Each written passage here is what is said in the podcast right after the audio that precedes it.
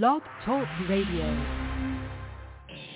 This is Colin from Cannot Justify. You're rocking Attitude Era Live with Icon, Granny Hulkster, and Big Twin.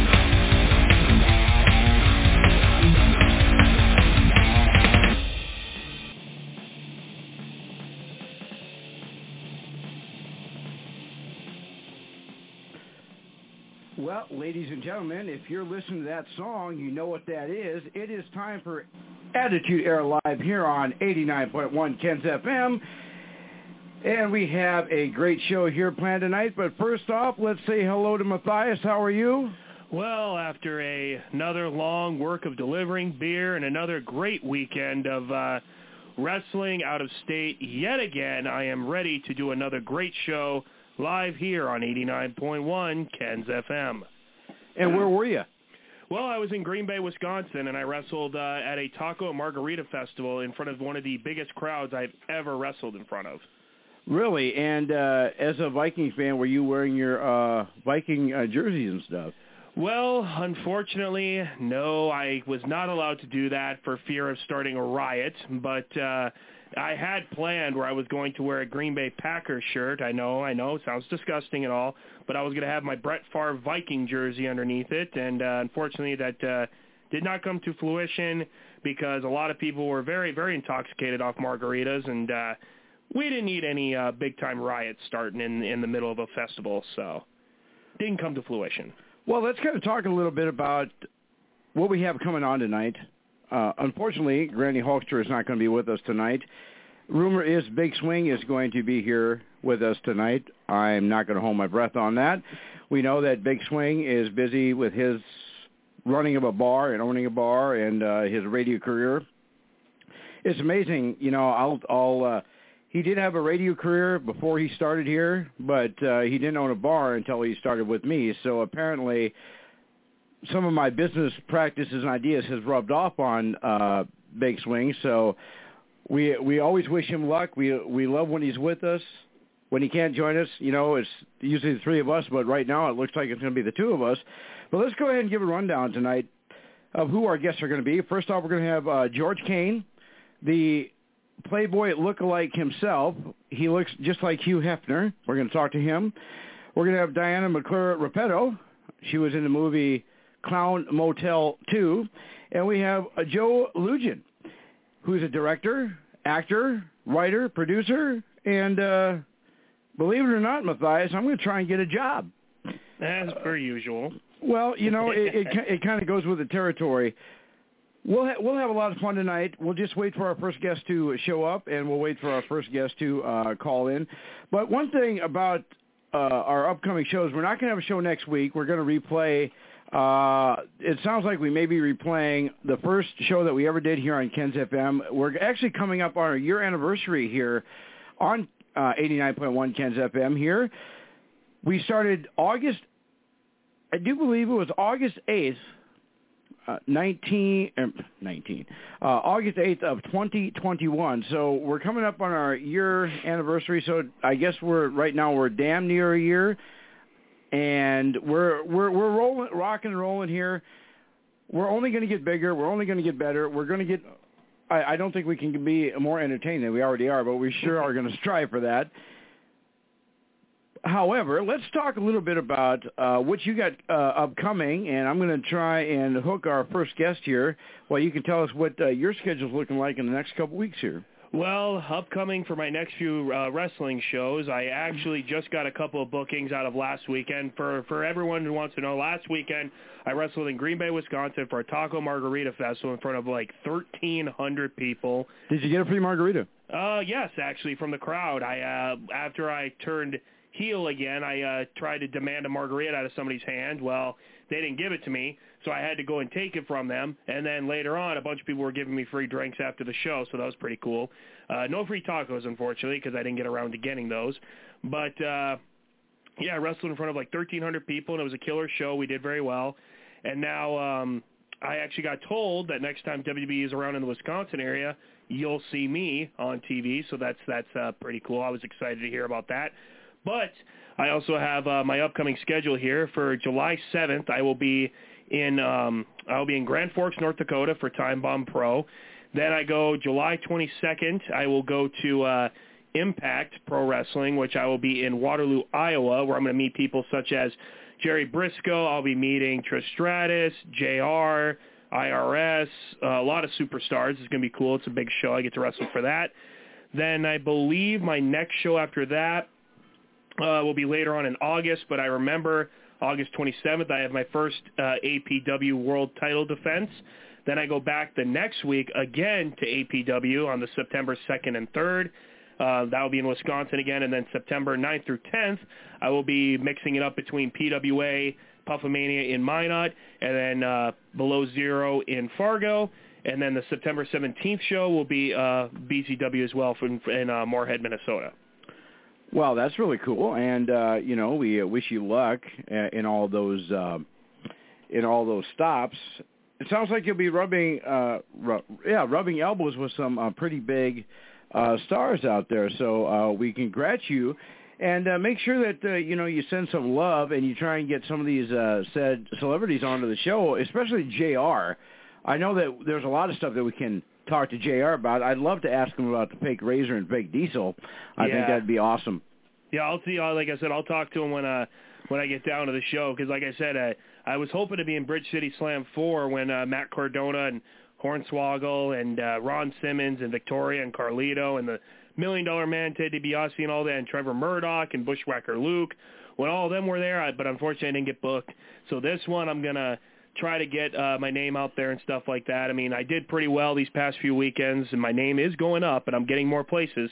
So maybe I'll talk to JR or Trish Stratus and see if I can get them on here on our radio show sometime. 'Cause I, I know JR loves to talk, so I'll see if uh, he wants to get on our show. and I can quote his heel speech by rote. Every single thing that he said in that heel turn when he uh did the whole uh thing against Vince McMahon and uh egotistical owner all that stuff, I can quote that every single line. Wow. Okay. Well, then we'll see if we can. uh Like I said, I'll talk to him the second I get on the show, and uh maybe I'll be able to talk to him in the back. Like, it's just incredible, honestly. Like to get told that, hey, we want you on this show, and I'm wrestling one of the Briscoes. It's gonna be it's gonna be a heck of a show. I'm super excited, and uh, I actually get to work backstage with WWE legends, and I also get to meet JBL. I mean, I know he's a bully, but he is a legend in the WWE, so that's uh, a little extra bonus there too. You know, and the thing is, you know, you mentioned you had a chance, but you missed uh, Bushwhacker Luke. I don't know if that's such a bad thing. I mean, they might have licked you on the side of the head or something. Can you imagine if they tried to do that nowadays? Yeah, I mean that would be that would be definitely different. But uh, he he did not at the show. He did not do that. Uh, but he did his patented, you know, walk and stuff, his little dance that he does, and he he led a group of kids around the ring and stuff like that. So the kids got to enjoy that. But yeah, for for as old as he is, the how he could still move like that was. uh I mean, yeah, it was it was slow, but I mean, still to be able to wrestle at that age and that deterioration, like that's just incredible. I was shocked myself. He actually wrestled. He's still Yeah. wrestling. He wrestled in a he wrestled in a tag team match, and he was with uh, I can't remember the names, but it was just like three heels that I I hate to say this that I know I could have done better. I know I could have gotten the crowd way better and actually been a better heel. But yeah, he was uh, he was in a tag team with a couple other guys versus uh it was a six man tag. It was the first match of that show and uh yeah, it was it was pretty cool. I mean, Ted didn't wrestle um uh Ron Simmons didn't wrestle. Victoria refed a match. Carlito wrestled. Matt Cardona cut a promo, and Hornswoggle wrestled. So that was all pretty cool to get to see all of them in action. And this was you said this was Bushwhacker Luke, right? Do you know how Yes. do you know how old he is? I did not look up his age. I think it was like 70s, 80? No, He- not 80. He's 75. He is uh born on Elvis's birthday, January the 8th. Wow, he's 75 and able and, and still. I don't know if he's. I don't know if he. They asked him to wrestle. I mean, shoot, he he, he wrestled. He was in the opening match, so he did pretty well. So Now, if I'm not mistaken, did we not lose the other half of the Bushwhacker? As uh, he did pass, right? I think. if Uh, I'm, I Butch? do believe so. Butch, I think he did pass away. Okay. Yeah, that was uh, I you know, I remember one time, not that anybody cares, but I remember one time uh, they were here at the Fargo Civic Center and I was sitting ringside by myself, minding my own business, and the next thing I know I get a tap on the shoulder and I have two strange men licking my licking the side of my head.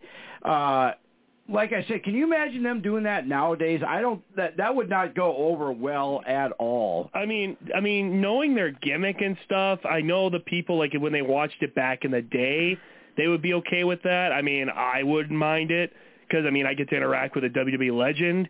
But people that had did not watch wrestling back then, do not know anything about wrestling back then, don't know who the Bushwhackers are, they would probably be extremely disgusted, which I mean I would completely agree with them on that because that's just a completely random thing to do. But why would you go to a wrestling show and not look up the legends that are there and not like try to familiarize yourself, you know? Right. Well, I'll tell you what. Looks like our first uh, guest is waiting in the wings. So here's what we're going to do. We're going to take a quick little commercial break. Uh, we'll hear from one of our great sponsors, and we will be back after these messages. And we got a special surprise with our first guest. So give us about 30 seconds. We'll be right back. The new Woodspring Suites of Fargo, located at 1090 35th Street North at the I-29 and 12th Avenue North interchange, is an extended stay, pet-friendly hotel with kitchenettes in every room, including a stovetop, full-size fridge, and microwave, plus a big 40-inch flat-screen TV with free Wi-Fi. You can book a room at 701-582-1600 or online at www.woodspring.com. Woodspring Suites of Fargo, rated 4.2 by Trust Score. And we do want to thank the sponsorship of Woodspring Suites for uh, sponsoring our great show. But right now, we're going to have a little fun. Right now, stepping out of the green room, walking down the aisle. And I would say he's walking down the aisle most likely with a pipe in the pipe and a he's probably wearing a bathrobe and he is probably the biggest playboy that ever stepped on the graces of this great show. Ladies and gentlemen, I give you the man himself. He is Mr. George Kane. Hey guys, this is L.A. and you are listening to the Attitude Era Monday Live Show on 89.1 Ken's FM. I am happy to be here tonight and I'm anxious to talk to the hosts. We have a celebrity section of hosts. You got the big swing. I don't know how they put a swing in this small area, but we got it, and he's big, and he's swinging right now. And to support it, him swing. is Granny. And this is Granny Hulkster also is in the group as well as the modern nightmare, nightmare Matthias, who the girls say he is a nightmare once you get up. And last but not least, the one, the only, the icon. And I'm so happy to be here tonight and ready to boogie and do anything we want to do, guys. Let's go for awesome. it. All right. Well, I'll tell you what, Mr. Hefner. Uh, we we uh, I am uh, proud to call you that. So, uh, if you want to give us a quick little background about yourself, and then I'm going to ask you a few questions, and we'll do a round table. Then I'm going to ask you the tougher questions, like how I can uh, get all the gals that you do. But give us a little background first, and we'll uh, have some fun with you and talk. Well, originally 25 years, I was a high school principal of 2,000 kid school in the Syracuse area. I also, when I retired, after being part of the school, I was also a collegiate football official for the Big East, working all the big ball games, Boston College, Syracuse, Army, Navy, Pittsburgh, Penn State. I progressed from there, and before I became LAF, I was a race car driver for the Sports Car Club of America, certified, drove my own car for six years, all the big tracks. By big tracks, I'm talking Daytona, Sebring, and uh, the Palm Beach International Raceway, Georgia, Homestead.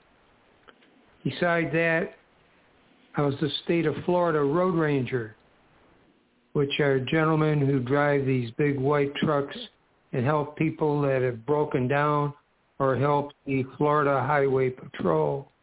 And I was fortunate enough to pull a young lady from a burning car by myself, four o'clock in the morning, no one around, just her and myself, and I was able to luckily save her life. And wow, that's previous awesome. to that, previous to that, I was assistant varsity football coach at my high school, varsity wrestling coach, and varsity tennis coach. And on top of it, at the present time, beside being LAF, I'm also a professional captain, boat delivery captain, taking large yachts up to Michigan and back down the intercoastal. So uh, I've experienced quite a number of things besides being the captain of my local men's tennis team, which we excelled. So that's a general background of what you need to know about LA LAF. Well, I'll tell you what, LAF, we got a lot to unpack here. We're on 89.1 Kens FM. We got 30 minutes, and we're going to try and break down a lot of that stuff that we want to uh, ask you about, a lot of stuff that you talked about. Like, first off, I'd like to ask you about being a referee. How many times have you, as a referee, had a, well, quote unquote, tuffle with a uh, coach on the sidelines because maybe a call that you made or a call that they said that you blew or missed? Consistently. The reason for that was the simple fact that a particular assistant coach is usually assigned. I was a head linesman. I was right on the sideline. I had a chain crew behind me, and uh, the assistant coach would go up and down behind me and consistently indicate, oh, look at that. He's offside. Do you see that? Do you see that? Why don't you call that? So they attempt to subtly, but not so subtly, intimidate. In fact, Jack Bicknell, who was coach at Boston College when Doug Flutie was playing, I had I had a ball game where Doug Flutie was in, and Jack came up to me before the game. He says, "My quarterback is getting hit and please protect them. I said, Coach, I'll call it the way I see it. Second play of the game, Flutie is in the grasp of a uh, defensive player, and I call the play dead, and Bicknell comes running up, yelling at me, saying, how come you blow, blew the whistle so early? So that's only one little story of what occurred. But yes, there is an attempt at intimidation. Well, you know, I, I appreciate it. Uh, as as you know, we're on uh, 89.1 Kens FM, and we are uh, we do need PG language, and uh, I do appreciate how you uh, PG that up because I'm sure that uh, the way that you described it was not exactly the language that they used. I would guess on some well, occasions. Well, on some occasions, but usually they're pretty straightforward and they didn't get into that because they knew as soon as they started any type of uh, profanity that the flag was going to come out and get them for in, unsportsmanlike conduct. So they knew how far to push each official on the field. But the ones that were the most susceptible were like myself being a head linesman right on the sideline right in front of the coaches for the opposing side, and then my uh, line judge across the way, who's usually on the home side, got a lot of heat. The umpire and the referee didn't get too much, and also the back judge and the field judge weren't necessarily bothered. It was the guys right on the sideline that got a lot of interesting uh, situations. Uh, LA Hef is our guest here. LA Hef is our guest here. On 89.1 Kens FM. We got 26 minutes.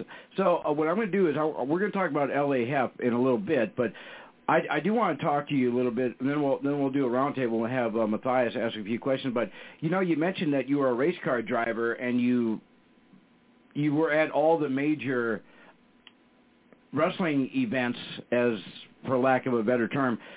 Who did you get to race against that we would know? Well, Sports Car Club of America is a local type of, uh, not local, nationwide, but they're usually individuals like myself, professionals who want to race but really don't have the time to spend uh, on the major circuit type situation.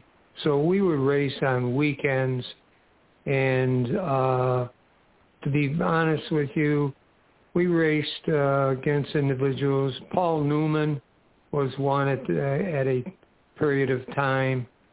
But other than that, uh, it was more or less a localized type of individuals. By localized, I'm talking about guys racing like I raced a Spec Racer Ford, which is just similar to a Indy car. Uh, and that was awesome because I would trailer my car in, into the yard and uh and uh people come over and say, "Gee, that's a beautiful looking car. Who's the owner?" I said, "I'm the owner." And they said, "Who's your driver?" And I said, "I'm the driver." And they said, "You are because I was an old guy, you know, but I did it because that's what I always wanted to do." and it was very interesting because I got that a lot. You know, you're the driver. I said, yeah, man, I'm the driver. An old guy like me, and I, my goal was not to finish last, and not to crash, and to improve my time each time I got out. And I did two out of three of those, but I did crash a couple times. Once at Daytona, right in the middle of a pack. Cars were bumping and hitting, and it was unreal, and I couldn't do anything about it. And then the other time, my sponsor was there, and on the first lap at Sebring, this was, uh, which is a big-time uh, international race uh, venue, uh, I went from the macadam to the concrete, and when you go from the macadam to the concrete, your tires sometimes don't get this full grip. And it was at the beginning of the race, first lap, first lap. And I went from the macadam to the concrete and I was trying to show off for my owner and, uh, or my sponsor, excuse me, and, uh, because I was the owner and, uh, lost control, smashed into the wall, couldn't finish the race, pulled it in, and his sponsor comes, says, "What are you doing?" He's he was my dentist, so it was cute. You know, I, it was cute. I'm just kind of curious. I'm just kind of curious. Did you ever use a line? Well, hey, I may be 45, but the engine in this vehicle is only six months old, so you know. uh, Ellie Hepp is our guest here. Uh, here's what we're going to do. We're going to do a roundtable here, and then uh, we'll come back to me, and I'm going to ask you about uh, Ellie Hepp. But uh, Matthias, you're going to you get that guy for... off the big. Are you are you going to get that guy off the big swing? I can't believe you got the swing in the studio with a big guy like that. Big swing. Well, well he well he's still swinging, but I, I'm going to introduce you to Matthias first, the Modern Nightmare, and once you hear him talk, oh, you'll know why God, he is yes. the Modern Nightmare. Uh, so I've uh, heard about I've heard about Matthias and the Modern Nightmare. Several girls yeah, Matthias, have. Yeah, I, I told him you were Yes. ladies' man, Matthias. So go ahead, uh, uh, prove me wrong. Uh, what do you got for our guest, Ellie Hepp? Go ahead. Well, I just wanted to say yes, you are talking to the modern nightmare, the man from every woman's dream and every man's worst nightmare, North Dakota's number one heel, current EWI Diamond Champion and APW World's Heavyweight Champion. Welcome to the show. Just wanted to Super. basically say, yes, two-part, two-time champion. Um, my main question for you would be, you've done all this incredible stuff throughout your life so far, whether it's racing or you're refing or captaining things or all this all this jazz that you label off in your little uh, biography thing there. what would you say would be one of the most interesting things you've gotten to do throughout your life, or what was one of the most interesting events that ever uh, came into your life that you got to be a part of? And you can't say this show because that would be too easy. Yeah. well, I was going to say probably Granny Hulkster by the time I get to talk to her, if it is a girl. so anyways, but you know, that's a tough question because each venue that I was involved in, the time that I pulled a girl from a burning car, that's spectacular. I mean, that car, when I got her out and I had to really yank her out and pull the doors of the the door of the car open because it was upside down. She didn't know the car was burning and I could see it and I couldn't do anything and I was told to wait and I couldn't wait and I was No. all alone four o'clock in the morning and I pulled her out and she landed up on top of me and she says, oh, I got to go back for my shoes. I said, you're not going anyplace, honey, except to my truck. And by the time I got to my truck, my truck decals were melting. That's how Wow. close we were and how intense the heat was. And when the fire chief got there, he uh and I called the parents. I was able to get over get a hold of the girls' parents and the fire chief said, "You know, he talking to the parents. He said that gentleman right over there, he saved your girl's life." And I got a plaque saying that, which is very nice. I was very pleased at that. So that was Wow, one awesome. event. Another event was Yale Harvard game. Yale was undefeated and was going to have the first undefeated season in 13 years, and they're playing in the Yale Bowl. It was the same time that the New York Giants were playing there because their stadium was being built. So they put additional seats into the Yale Bowl. So when I got there the day before and watched the TV, they showed the empty lines going in to buy tickets.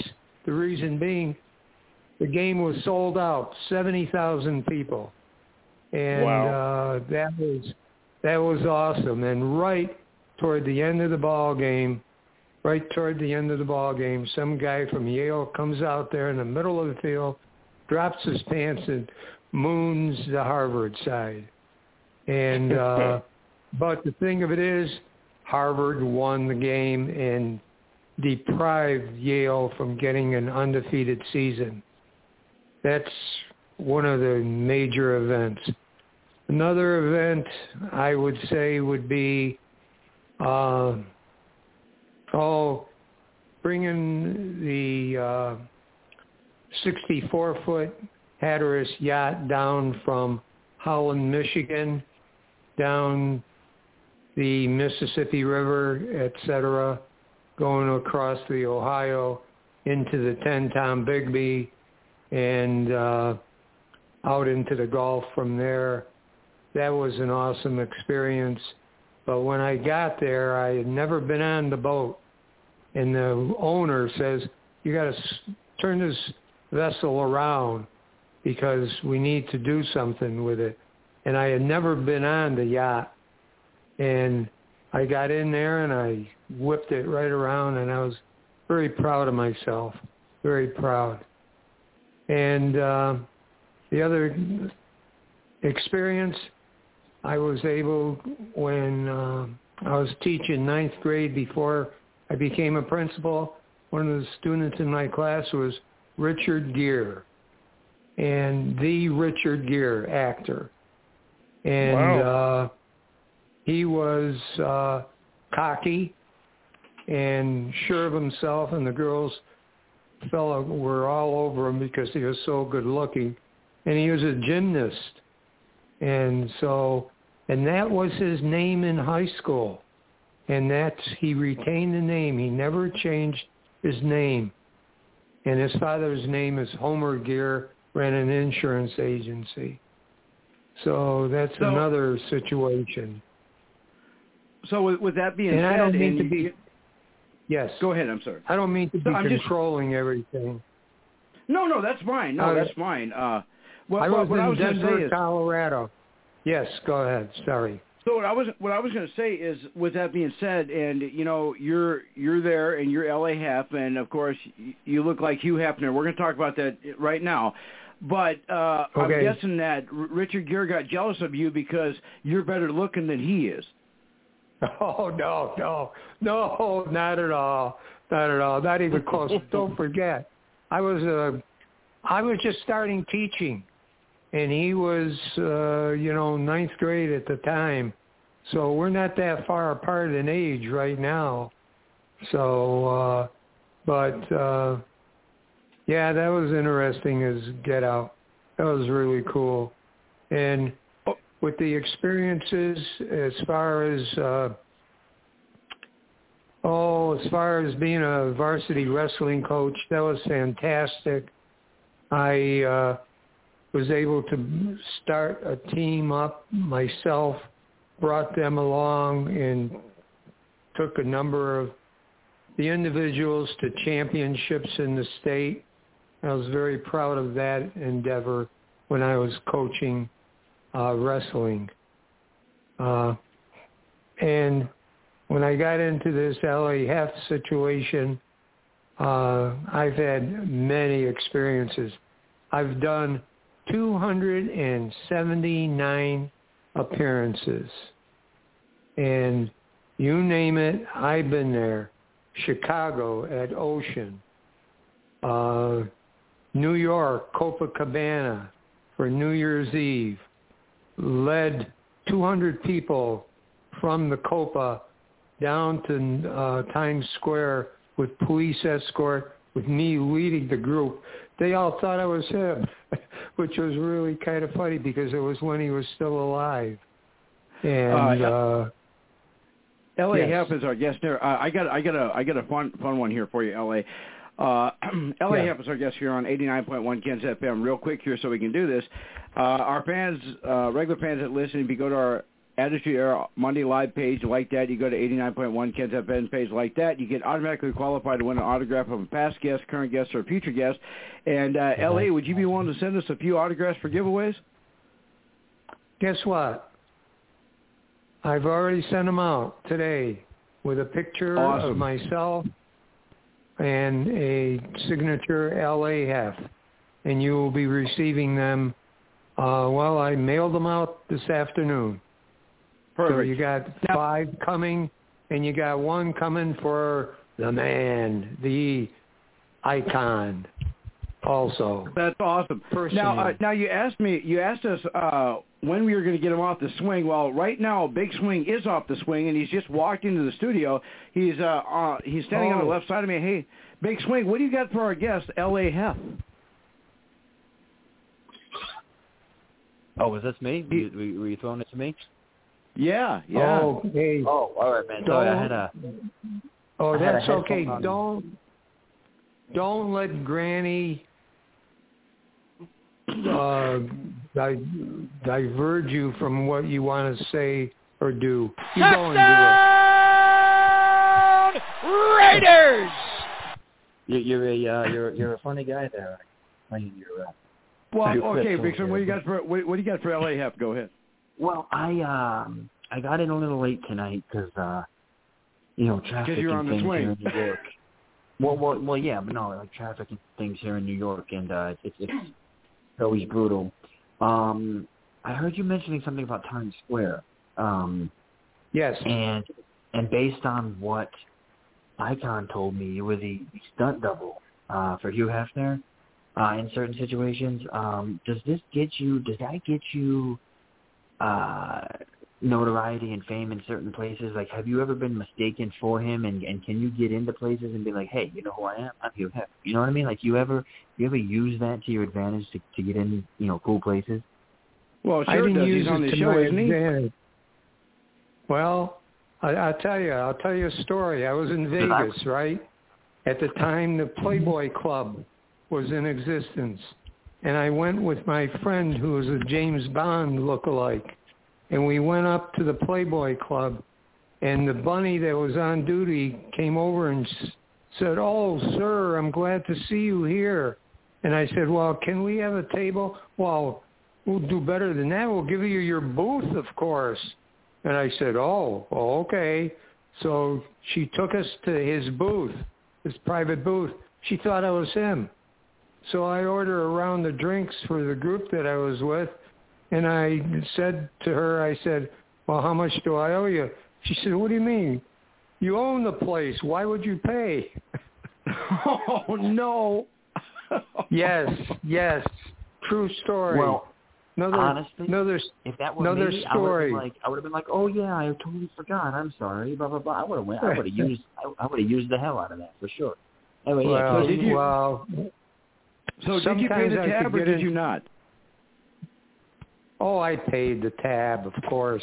I said, no, I'm going to pay because I need to uh, just keep this flowing as it should be, and you deserve to be paid. And so I paid it. And then I went to Fort Lauderdale shortly thereafter, and guess who I run into in the bar at Off the Hookah is was the name of the club. Dennis Rodman. You know Dennis Rodman? Yeah, we we we know the worm. Of course, he was Hulk Hogan's tag team partner against Diamond Dallas Page and Karl Malone. Definitely. And he was a big time dressed like NBA one star. He's a big NBA star. And he traveled to North Korea and met the dictator there. And I met him down at Off the Hook and he thought I was him. I he thought I was Hefner. And so he started asking me these questions and he asked me, Well, where did Hefner go to school? And I said, Steinmetz High School in Chicago.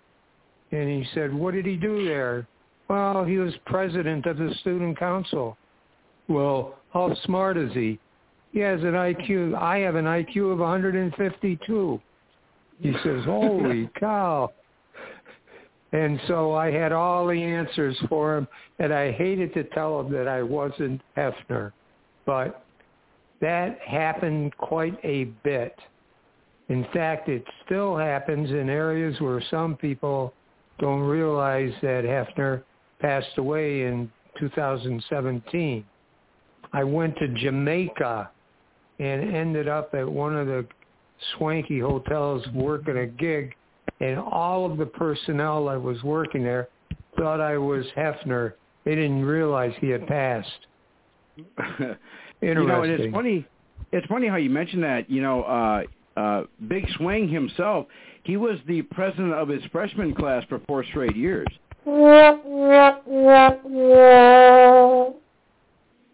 Wow, I didn't know that. uh, L.A. Hef is our guest here. We got uh, eight minutes.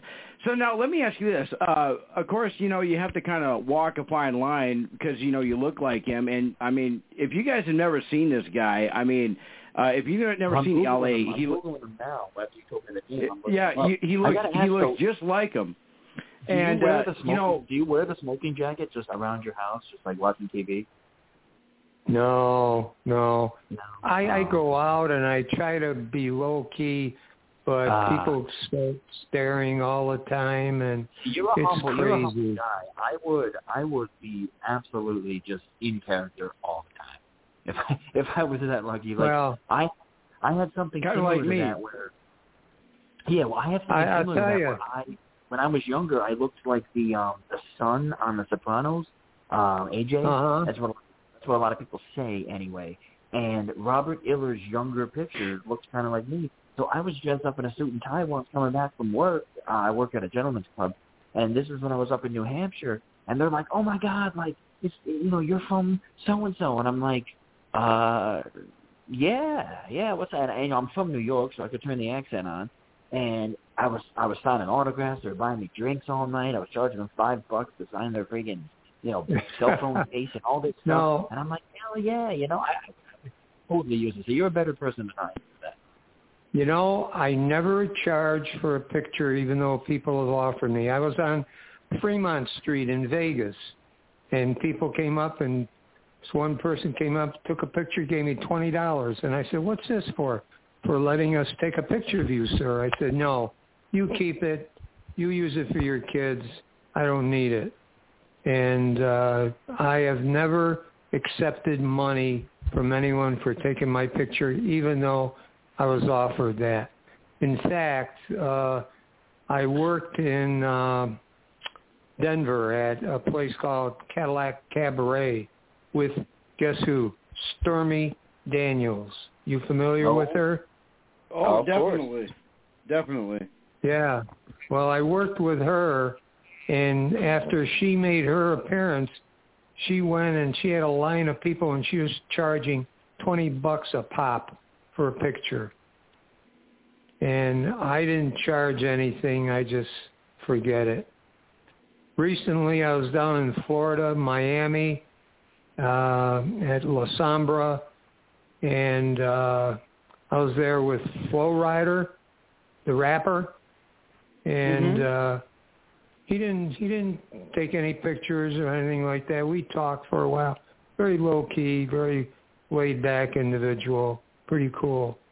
And for 11 years, I worked at Fantasy Fest, and that's where I started my career as uh, a professional impersonator of Hefner. Guess who I worked with? Ron Jeremy. And Wow. for 11 years, 11 years I worked with him. He's finally, he's been in jail for the last two years in Los Angeles for various rape uh, allegations. And uh, the reason he's been in jail, they haven't even had a uh, court date yet because they set a six million dollar bond on him to get out, and he wasn't about to produce that. So that's where he's been for a while. And uh, uh, Ellie, yes, L.A. Hef is our guest here. We got uh, we got about four minutes. I wish we had four more years, but you know, I'll tell you, with with all your stories and everything, and uh, you know, Big Swing kind of hit it right on the head. I mean, you are so humble. Now, uh, I'll admit, and uh, I, I'm sure that uh, uh, Matthias and uh, Big Swing would uh, disagree with this. That uh, I I don't I myself don't really have an ego, uh, but. Um, uh, you guys would agree with that. I don't have an ego, right, guys? Oh, totally. No, there that's not go. what they told me. Be- That's not what they told me when I called them earlier. Well, My well, God. Well, Scott, I'll tell you Scott what. I, I, Helmerath you, does not have an ego. Yeah. The icon is an ego, so that, that's the difference. yeah. Yes. Right. Yes. You're absolutely correct. And I'll tell you what. So we can do this here. If our, if our fans want to check you out and see you, maybe invite you to a party. Uh, do you have a Facebook, an Instagram, a YouTube, a Twitter, a Twitch, a TikTok? What do you got? All you have to do is go to lookalike.com on the internet and uh, or Hugh Hefner lookalike.com and I'm there. Or just go to uh, just go to Google and write Hugh Hefner impersonator and guess who comes up? I'm the only one in the world. I'm number one. Number one. No one comes And, uh, close. no one comes close. And LA, uh, get this, guys. LA have his accomplishments are the Playboy Morning Show, the Bob and Sherry Show, the Drew and Mike Show, the Dwyer and Michael Show, the Fox uh, 4 Morning Blend, uh, and now Attitude Era Live. I hope he, I'll understand if he doesn't, but I hope he'll add that to his uh, website uh, because uh, you have been such a great guy. And you know, I have been actually been talking to you for six months trying to get. Uh, trying to get you on our show, and I do appreciate you finally taking time out of your schedule with all those uh, lovely ladies to uh, to join us tonight. You have been so awesome, sir, and you've been very humbling to me. And uh, I know I won't ever be able to uh, unego myself like like you have, but you have been awesome, sir. I Right. do appreciate it. You are so wonderful. Well, you know, for a guy that passed away, you know when I passed away, they took me to the funeral parlor and uh but I had so much Viagra in me they couldn't close the coffin. So here I am resurrected. Resurrected. oh boy. Yeah. That's awesome. Yeah. Uh, I appreciate you. You have been most awesome, and uh, if we did scare you away too much, we would love to have you back on again because uh, our chat room is going crazy, and we would definitely love to have you back on again. Are we getting very many uh, responses or listeners? Yes, Can you the, tell? yes, yes. You can't you can't review that on the air, but I just uh, I just uh, sent you on Messenger the listener tally in the chat room right now. So uh, they're going crazy for you. They love you. Well, I appreciate them, and I'll tell you, anytime I go out in a crowd, uh, everybody has a smile on their face, and that's the whole thing. They all want pictures. They all want pictures, and uh, and with a smile on their face, that makes my day.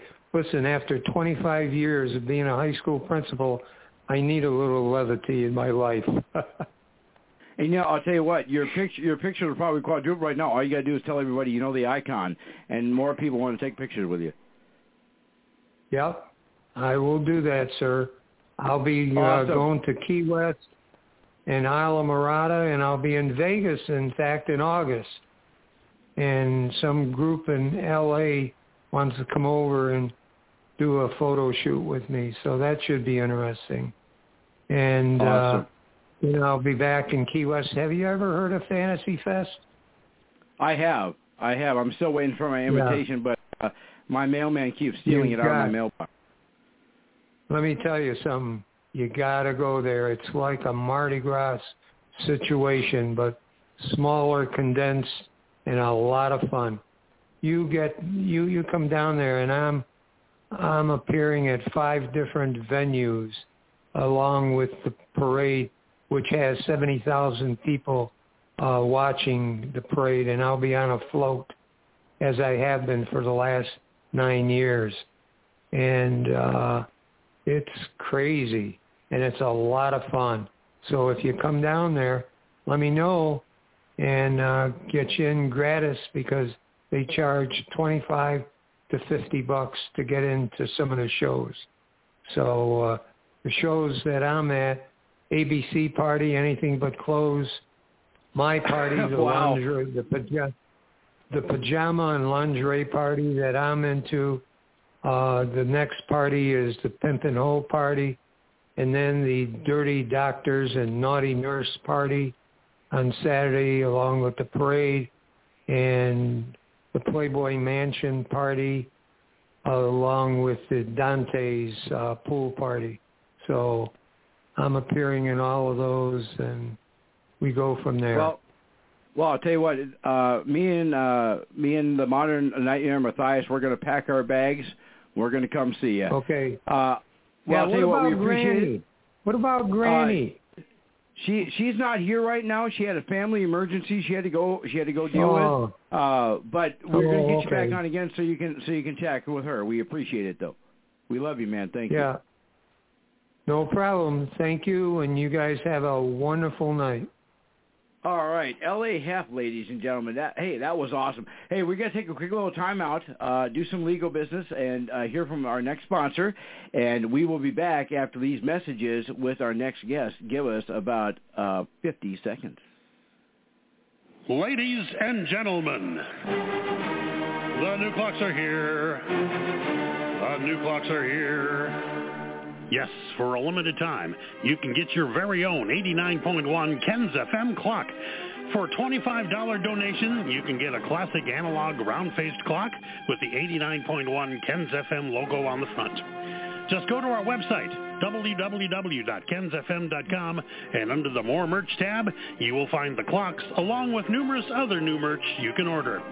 Get yours now while supplies last.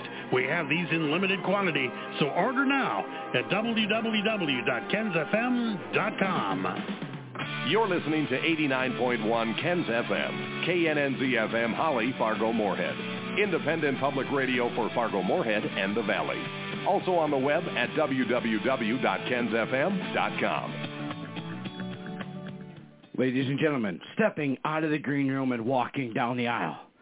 She is the Oscar-winning performing actress. The reason why Clown Motel 2 is going to win every single award in the business. Ladies and gentlemen, I give you the lovely, the awesome Diane McClure Repetto. Hey, this is Diane Repetto. You're listening to the Attitude Era Monday Live Monday on 89.1 Ken's FM with your hosts, the icon, the big swing, Granny Hulkster, and the modern nightmare Matthias. Hey, welcome to the show, Diane. How are you? Hi, I'm good. How about you? Good. Here's what we're going to do here. Uh, I have uh, the Modern Nightmare on my left, and I have a Big Swing on my right, and uh, we're gonna. I'm gonna ask you a few questions, and we'll do a round table, and then we'll come back to me and I'll ask you the tougher questions, not the gotcha questions. Uh, but if you want to give us a quick little background about yourself, and then we'll uh, ask you some questions. Have some fun. Sure. It's going to be really quick because I haven't done a lot. Um, I started out as a handler in 2016, a celebrity handler at Comic Con, um, and then I went on and I've been in seven movie, well, six movies. I'm doing the seventh one this week. Um, and if you have any questions, I'm open. well, I'll tell you what. There there are several movies that we're going to talk about. Uh, probably the one where we had the most uh, guests uh, from uh, your from said show uh, would be uh, Clown Motel 2. As a matter of fact, uh, we've had uh, Joseph Kelly. I know you know who he is. He was the, the director on that movie. And in about uh, in about 40 minutes, we're going to have uh, Joe uh, Lujan on with us, and I know you know who that is, right?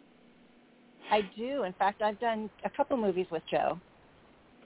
And uh, what the one movie I do want to talk to you about, uh, and uh, I, I, there's you've had several co-stars on this uh, uh, on this movie, uh, and one particular one I've been trying to get on the show forever uh, but she won't ever answer her e- emails. And the movie I'm talking about is a Christmas movie, a sweet little Christmas movie.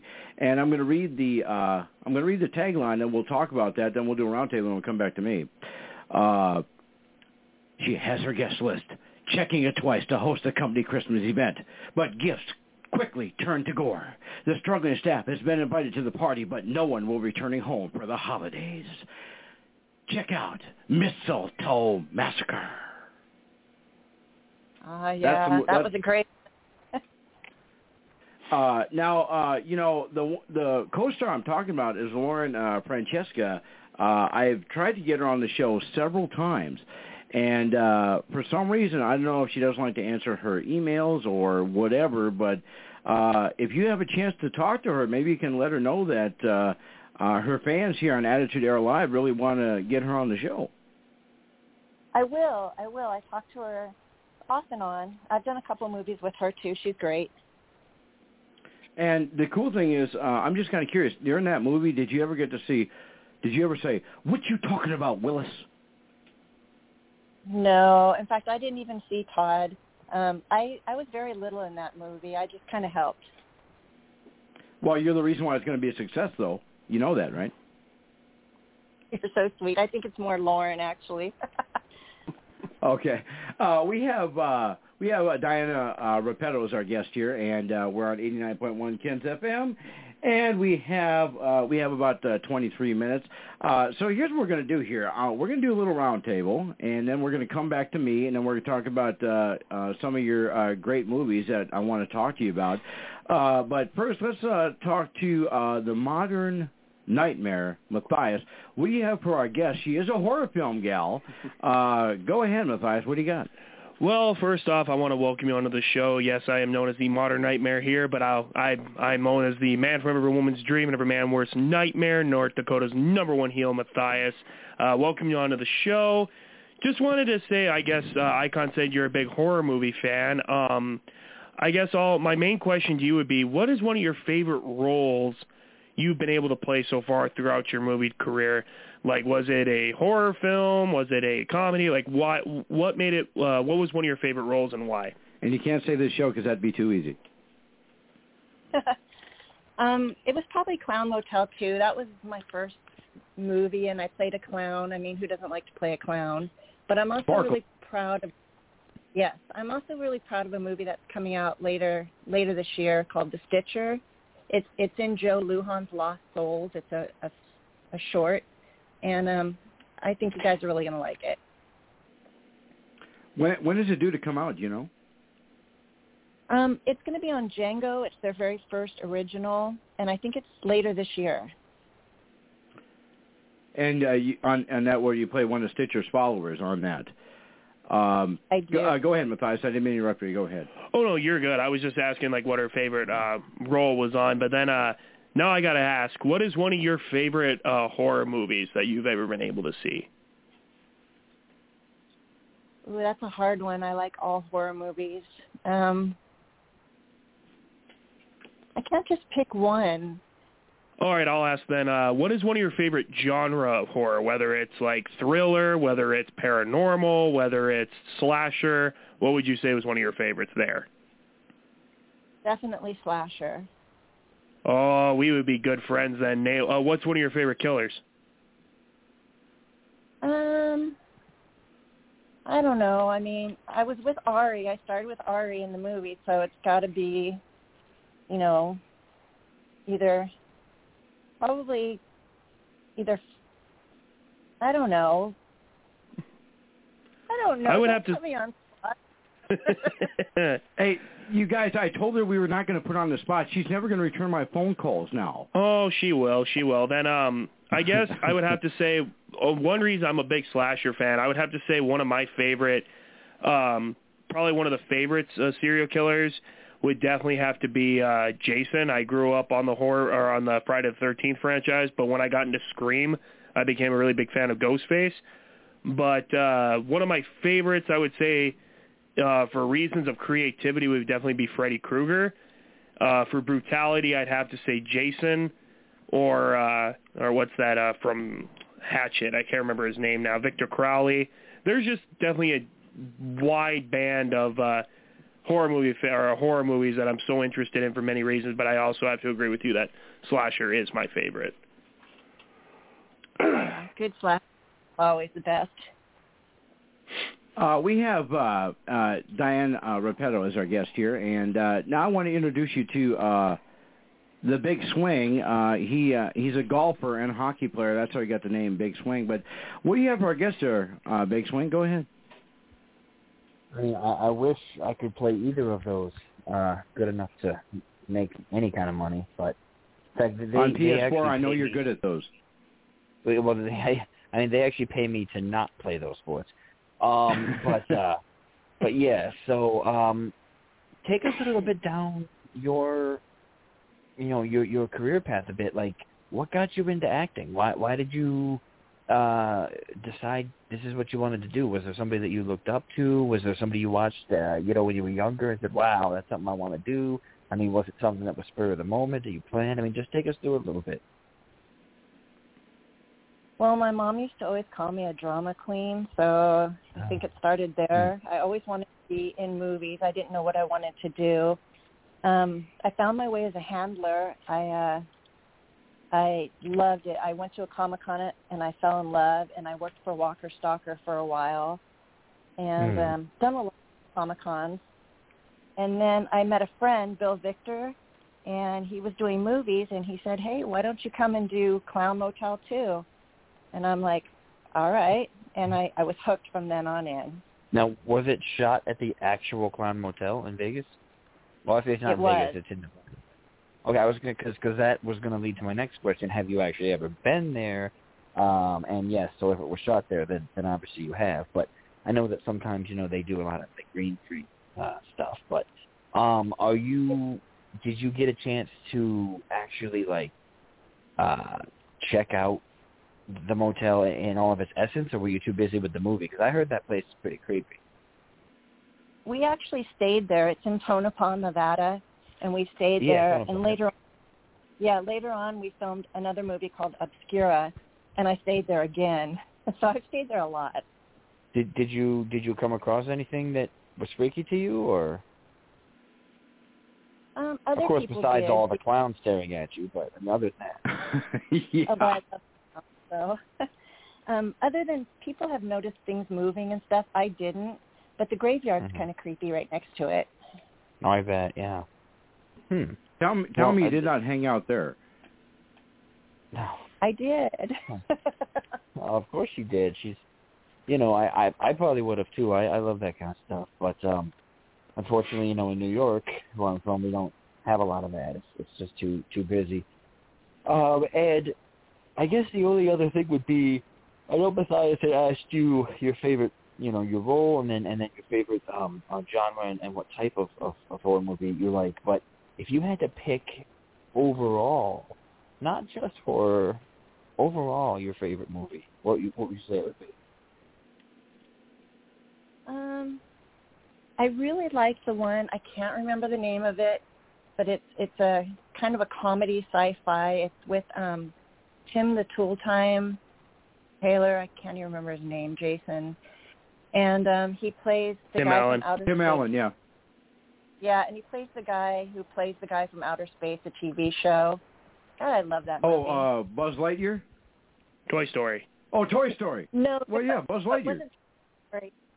It wasn't Toy Story. It was the movie where him um and the lady that was from Alien, Sigourney Weaver, and uh they were. Oh, I can't even remember the name of it. Um I'm sure everybody I'll- else I'll- knows the name.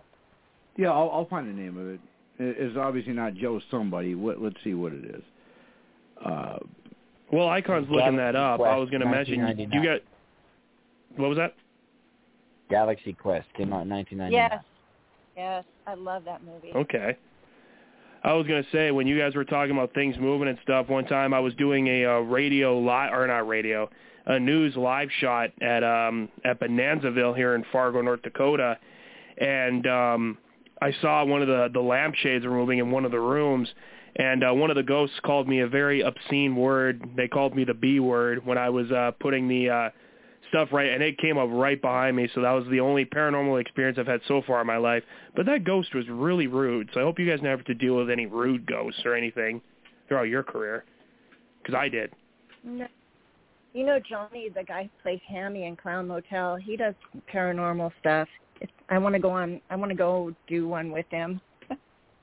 I'm trying to think of what that um there's a lot of like when I I'm scrolling through when I scroll through TikTok, um I see a lot of uh haunted locations and stuff. I think it would be killer to do like I would say I would probably want to go visit one of like the abandoned hospitals or maybe like just one of the houses. I think that'd be I think that'd be pretty cool, but one of I'm trying to think of uh one of I, I I don't know if it was a prison or if it was something, but it was like one of the most haunted locations, and they had like so much activity going on through there, and it was like that just haunted stuff just makes me just makes my blood curdle, and I love it. Yeah, me too. I take my kids and we do urban exploring a lot, and we go to a lot of abandoned places, and it's really fun. Okay, cool. uh, we have uh, Diane uh, uh, as our guest here, and uh, she is uh, she's really awesome. You know, uh, she he mentioned uh, a little bit ago that he uh, he said he he likes uh, he, he likes doing the graveyard stuff. I mean. Uh, you you got to know that because you know he does cheer for the Dallas Cowboys, so that would uh, that's definitely what I would call a graveyard team uh, if there was I, if there ever I, was. uh, I would I would agree with you. In fact, there was a um there was there was a whole big discussion we had on my sports radio show this morning uh, about the Cowboys and uh, Icon, you would appreciate this. I, I, I'll make it kind of quick because I, I know we we have a guest, but this this caller called me and was like, "Hey, did you hear about what happened in Dallas this morning?" Now we're you know we're New York coverage, so I mean, unfortunately, I'm talking about the Giants and Jets the whole morning, but you know, um, he's like, "Hey, did you hear what happened in Dallas?" I said, "No, what ha- you know, tell us what happened." And he goes, "There was this white substance that was on the field." Um and they they had to cancel practice and everything and and bring in a whole biologics team to check it out and all this other stuff. And i go oh well geez i didn't hear about this. You know what happened? He was like oh yeah you know, he, he sold this like a champ. He wasn't laughing during it. He wasn't doing anything. And he said he said it you know just just like a news anchor would say it like this this caller and he was like yeah um after the CDC checked it out and uh practice resumed, it turns out that it was the goal line and uh they hit, they're never going to see the substance again uh this season or something like that. So some something crazy like that. And and at first I was like you I can't say it on a, on FM airwaves, but yeah, I, I I get I get Dallas Cowboy jokes a lot. So I I'm I'm with it. But uh But I, Uh, I got I got some for you after after our guest. I got some uh, NDSU. All right. Okay, well, yeah, Oh, well, well, we do ha- we do have uh, we do have another guest after that. We'll probably cover that in the last fifteen minutes. Uh, Diane Repetto is our guest here. There's a couple other movies that I want to talk to you about uh, that uh, that are in. Uh, you have let's see, one, two, three, four, five, six movies that are in post production. Well, you have uh, four movies that are in post production right now, which is Wood, Woods Witch, uh, Mistletoe Massacre, Clown Motel 2, and Amityville Bigfoot. And the one that you're filming right now is what I want to talk about because it, it's current and you're filming it. Uh, Staycation. Uh, are, are you currently uh, on set right now, or are, uh, have you filmed your part and then you got to go back, or where are you at with the filming of Staycation?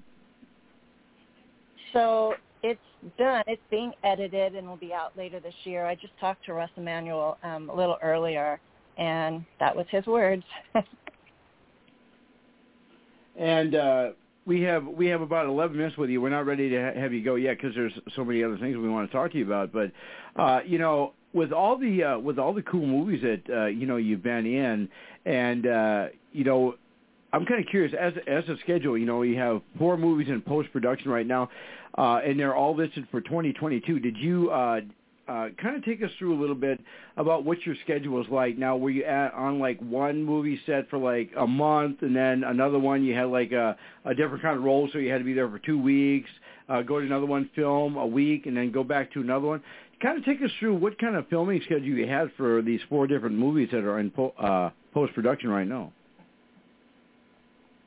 Uh, they were really spread out. I think the closest ones were the uh, Woods Witch and the Mistletoe Massacre and the Amityville Bigfoot. Those were all pretty close together. I, can And, give you a uh, timeline into each other. Now, what? Um, and, and I'll understand if you don't want to uh, answer this question, but uh, uh, and and the fact that you're in these movies is just awesome. Uh, and uh, you know, if you ever uh, are uh, on your next project, if uh, you know, if the director, you know, is looking for like someone that can come in and uh, uh, just fill in or uh, fill in a role that like gets uh, that gets taken out in the first five minutes of the film, I'd hope that you'd pitch me because uh, in Fargo, North Dakota, here they would show that at the Fargo Theater, and I guarantee you, people would flock uh, from miles around to see me get taken out within the first five minutes of the film. As long as you hire a six foot two, two hundred sixty pound guy to slay him, which would be me, I bet that would be very popular. well, you know, And you're also- have to talk. Go, Go ahead, ahead. sorry.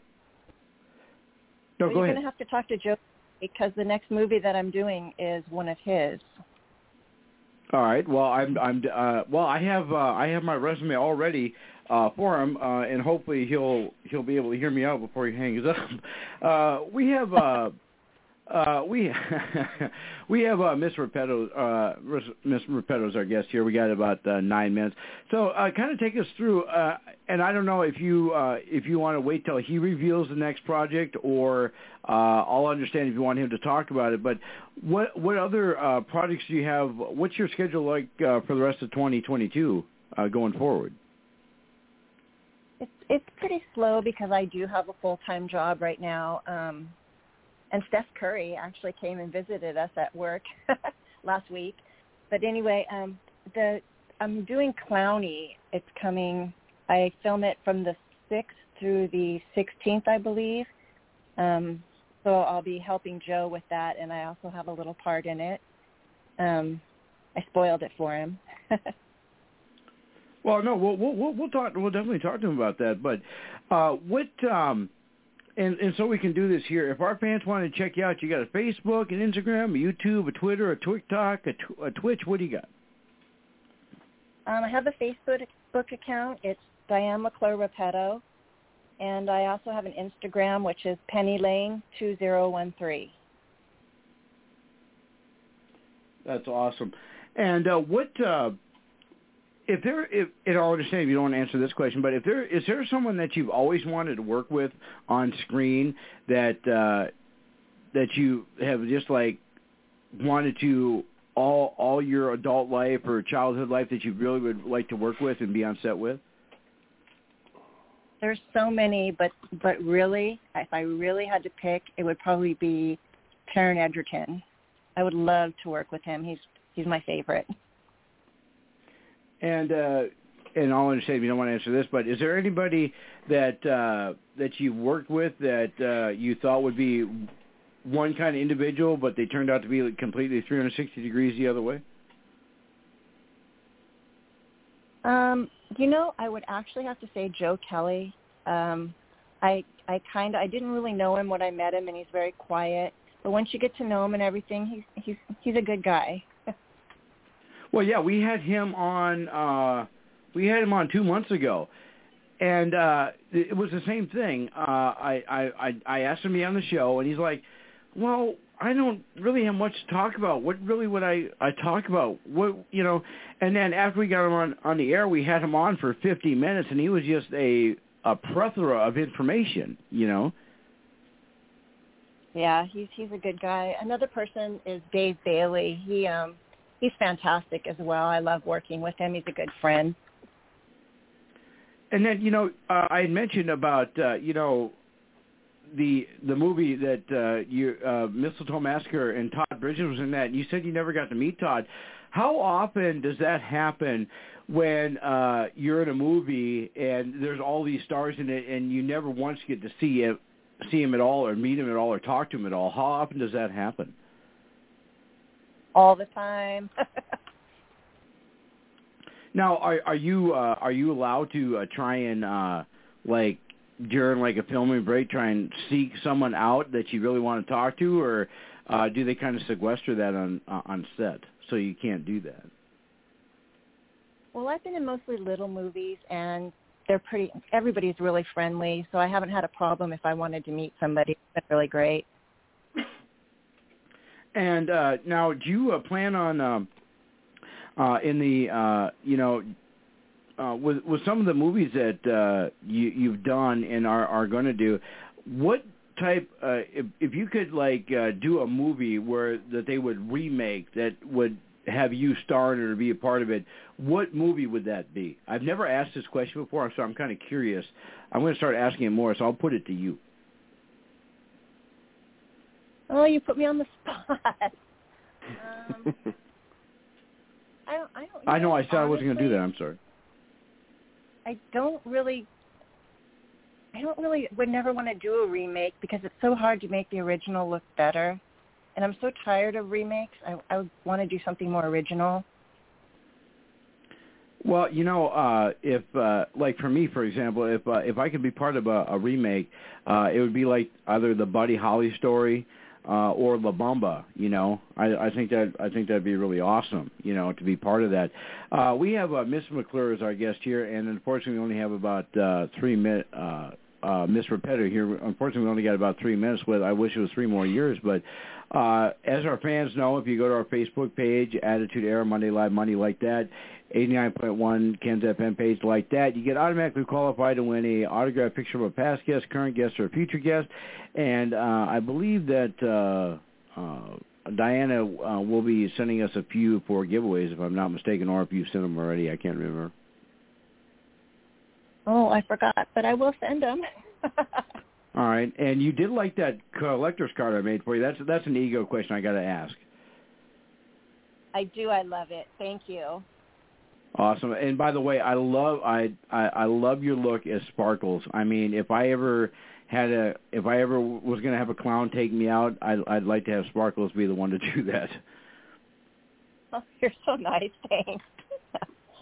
now, uh now I'm just kind of curious now uh with, you know, you're doing Mistletoe Massacre I can't even talk. Mistletoe Massacre, Clown Motel 2, and Amityville Bigfoot, and Staycation. Let me ask you this: If they decide to do a, a sequel for any of these, uh, would you want to be part of that, or uh, do you feel the same way about remakes as uh, as sequels that you do with remakes? Well, I, they're going to do a Clown Motel 3, and I'm crossing my fingers that Joe will ask me to be in it. Hint, hint. Well, you know, I wonder if uh if uh you know, we we should ask Joe that uh if uh if uh he's if, if uh you would be in that uh, because he is directing that, right? Yes, we should ask him. All right. Well, um Well, I'll tell you what. Here's what we're going to do. If you want, if you want to hold for just a little bit, uh, we're going to take a quick uh, commercial break. Then we're going to go to our next guest. I, I want you to hold on uh, for our, our next guest. Uh, and I, I won't take, I won't keep you too long. But if you can hold on, we'll be back after these messages from our sponsor, and uh, we're going to have some fun with this. Uh, just give us a quick little second, and we'll be right back. Great. As you know, 89.1 Ken's FM is funded through donations by our listeners and sponsorships from area businesses. If your business would like to sponsor Ken's FM and reach thousands of young adults and college students every day, contact us at 218-585-3067 or at info at kensfm.com. Any one of us can help you get your sponsorship Sorry. started. We have many packages available to fit your budget. So contact us today at 218-585-3067 or at info at kensfm.com. And thanks for listening to 89.1 Kens FM. Ladies and gentlemen, stepping out of the green room and walking down the aisle, the greatest up-and-coming American film producer, screenwriter, and film director in history. Ladies and gentlemen, I give you the man that brought us Immortal Wars, and he brought us every other single science fiction war movie that you could think of. Ladies and gentlemen, I give you the man himself. He is Joe Lujan. How's it going? Hey, Joe, how are you? Good, good. How's it going? How are you? Good. If you want to do that quick little introduction, then we'll have some fun with the interview, and uh, we'll have a little uh, we'll have a little uh, powwow here, I guess you could say. Sweet. Yeah, let's do this designer real quick. All right. So, uh, hey, this is Joe Lujan. You're listening to the Attitude Area. Sorry, let's back that up. Sorry, I'm I'm on set right now, so I'm kind of taking a little break from filming for the interview, so I'm kind of everywhere right now. uh, hey, this is Joe Lujan. You're listening to the Attitude Era Monday Live Monday on 89.1 Kens FM with your host, the Icon, the Big Swing, Granny Hulkster, and the Modern Nightmare Matthias. Uh, well, I'll tell you what, uh, Joe. Uh, before uh, before we get to the interview, we do have a caller online that would like to ask you a question. Uh, Diane, did you have a question for Joe Lujan? Hey, Joe. How how are you doing? Hey, how are you? It's been a while. It has. So I wanted to ask you if you're going to use me in any of your movies upcoming. Let's do it. Yes, there's so many films slated right now. I will definitely I have a spot for you. I actually have an exact spot for you right now. So let's definitely I would connect for sure. I would totally love that. I would love to Yes, work with that'd you be so much fun. Yes, no, it was so much fun working with you. That was so much fun. Okay, so so here it is, guys. Right now, we just made Attitude Era Live just made history. Attitude Era Live and the Icon is helping the economy. He just provide he just got employment for one of his guests. How about that? Let's do it. All See, Joe, uh, now Diana. it's everywhere. You have to do it. All right, uh, uh, Diana, do you want to stay on hold or uh, do you uh, uh, do you have to go? um, I can do whatever. I'd love to hear Joe. All right. Well, I'll tell you what. Let me put let me put you on hold, and we'll come back to you, and then I'll. Um, well, I don't need to ask you for your phone number because I already have it. But I'll put you on hold so you can listen to Joe, and then uh, we'll uh, we'll come back to you at the end. Okay. That'd be great. Thanks. All right. All right. Well, I'll tell you what, Joe. Uh, we're we're going to have some fun here. Uh, what we're going to do here is if you give us a little background about yourself, and then I'm going to ask you a few questions, and we'll do a round table. We'll have uh, we'll have you talk to Matthias on my left and Big Swing on my right, and then we're going to come back to me, and I'm going to try and get a job myself. But uh, go ahead, give us a little background about yourself, and then we'll talk to you.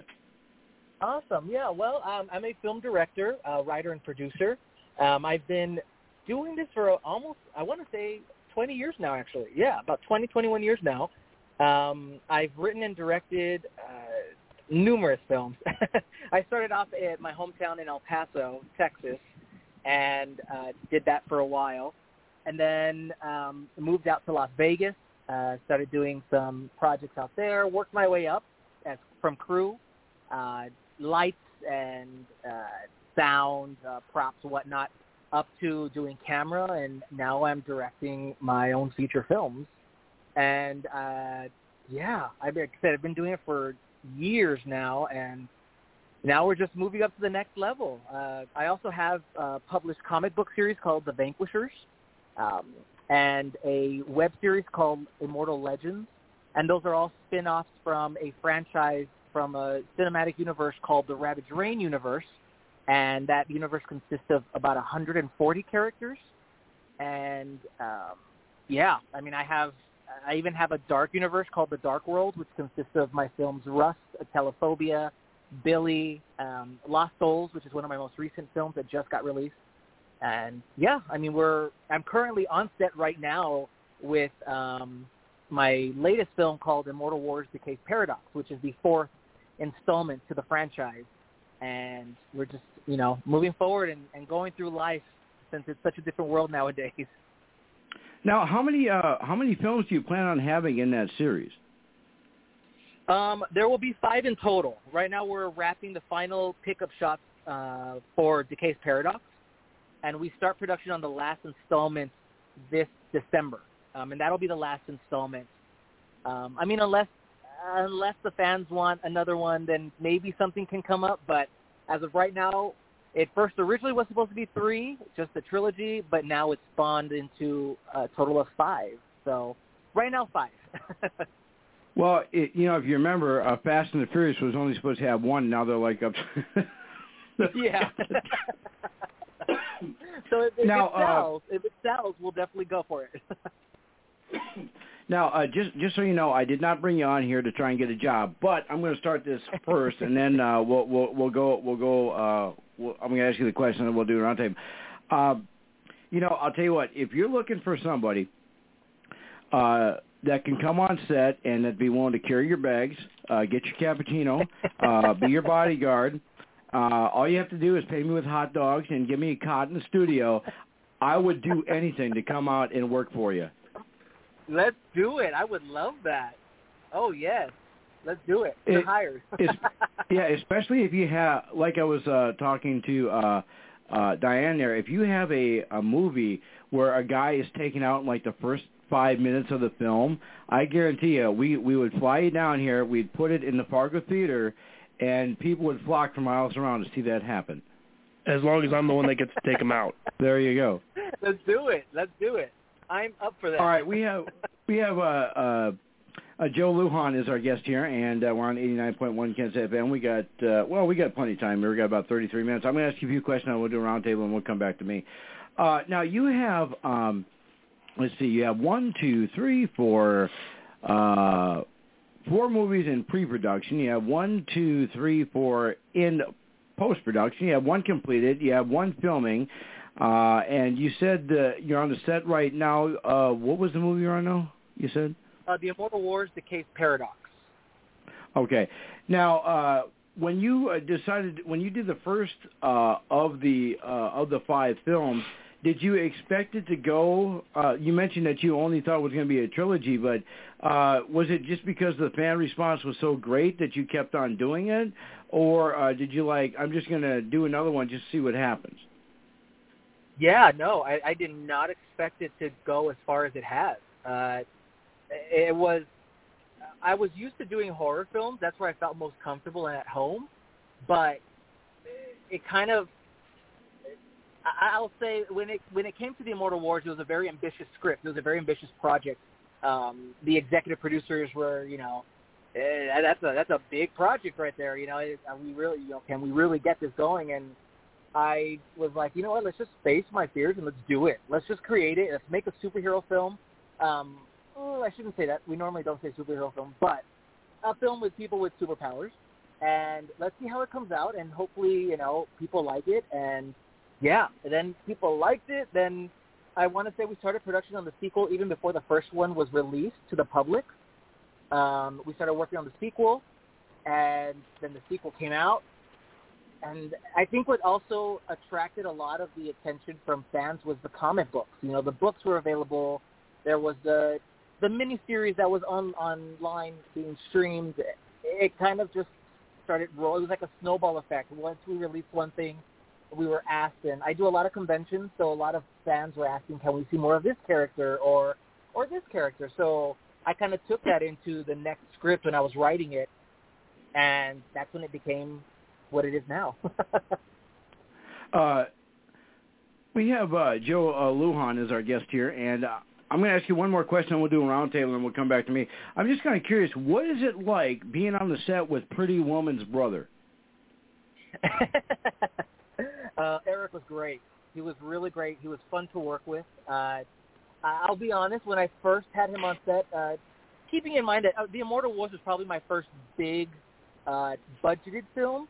So before that, I had already done about nine feature films and countless short films. But this was the first time I actually had a big name actor uh, on set. So when he showed up, I was shaking. I was nervous.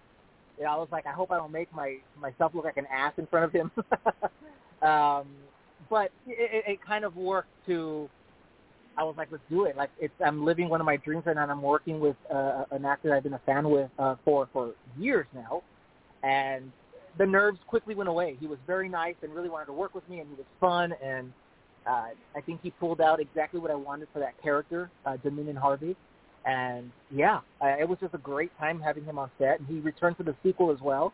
Um, we have plans to bring him back for the next and the next and final installment. Um, so yeah, I mean that's kind of how it works with Eric. But he's a great guy, very, very, very talented, very, very talented. Uh, Joe Lujan is our guest here. So, uh, so you didn't do to him like I did when I met him at a at a Comic Con. Uh, I said, uh, "Hey, can I get your sister's phone number?" So you didn't do that. No, I did not. No, no, no, I did not do that. Oh, okay. I, I, I was wondering why he turned and walked away from me and didn't sign my autograph, but that's a story for another time. Uh, Joe Lujan is our guest here. First off, I want to introduce you to the Modern Nightmare, Matthias. Uh, uh, go ahead, Matthias. Uh, what do you have for our guest? And uh, you might as well try and get a job too, as long as we're uh, as long as we're probably going to be unemployed after the show's over. Well, I, I tend, I'm I'm not trying to be you know rude in saying this, but I'm pretty sure I'm guaranteed better to get a job than you. But I mean, I'm just going I'm, just, I'm to test it out. I'm going to test the waters. So yes, you are talking to the modern nightmare, Matthias, the man from every woman's dream and every man's worst nightmare, EWI Diamond Champion and APW World's Heavyweight Champion, Matthias here. Uh, welcome to the show. It's always nice to have a fellow movie uh, guy, film guy uh, on the show with us. I'd have to say, what is one? Well, first off, I'm six foot two, 260 pounds. So if you need the uh, love interest of a very lovely, beautiful lady, if you need the love interest for one of your feature films, or if you need a guy that's uh, big and thick and can take out anybody as a serial killer, you know, I'm I'm your guy. Um, but and, my, and if you need a bodyguard, he can stop a bullet one time. Yep, one time. I enough time. Because I, I do security guard, I do bounce at a at a club, so yes, I'm very familiar with all that. But my main question to you would be, what was one of your most challenging uh, films that you ever got to be a part of, whether it was directing, writing, whatever, and uh, and why? Um, I, honestly, I'll go back to The Immortal Wars. I think The Immortal Wars was a very difficult film in the sense that I was doing, I, I, I wrote and I was directing a sci-fi action film in the lines of like what big studios are doing now with Marvel. That uh, it, it, it, we we went from normally my other films, the horror films, were like 13, 20 crew members to us having about 40 to 50 in one at one day. You know, it was just a, a big undertaking that I. I'll admit there were times where I was like, you I bite a little bit too much off this one. You know, uh, it was just Mhm. a big project. Uh, You're talking about uh, fight sequences and costumes. I also designed the costumes for the film, so doing that and the props and bringing these characters from my comic books to life and seeing them on set was a, a beautiful result. But all the preparation for that and having all the fight scenes and everything in there, it definitely did. Um, it, it was challenging to make sure everything was done properly um, and to the best of our ability. So to me, that would probably be the, the most difficult um, film I've done thus far. Okay, and then uh, as you said, your one of your favorites was to film was horror. Are you a big horror movie guy? I love horror films. Okay, I'll them. ask the same question. I'll ask horror. the same. Okay, so what would you say was one of your favorite genres? I'll go back down the same path as I did with the last guest. What's one of your favorite uh, versions of horror films? Um, I really like slashers. Um, Okay, so we're also on the like, same page. Uh, on the lines of like Wrong Turn and Hills Have Eyes and Cold Prey, all those movies. Yeah. Okay, because um, I forget. I'm I'm sorry, I can't remember her name right now.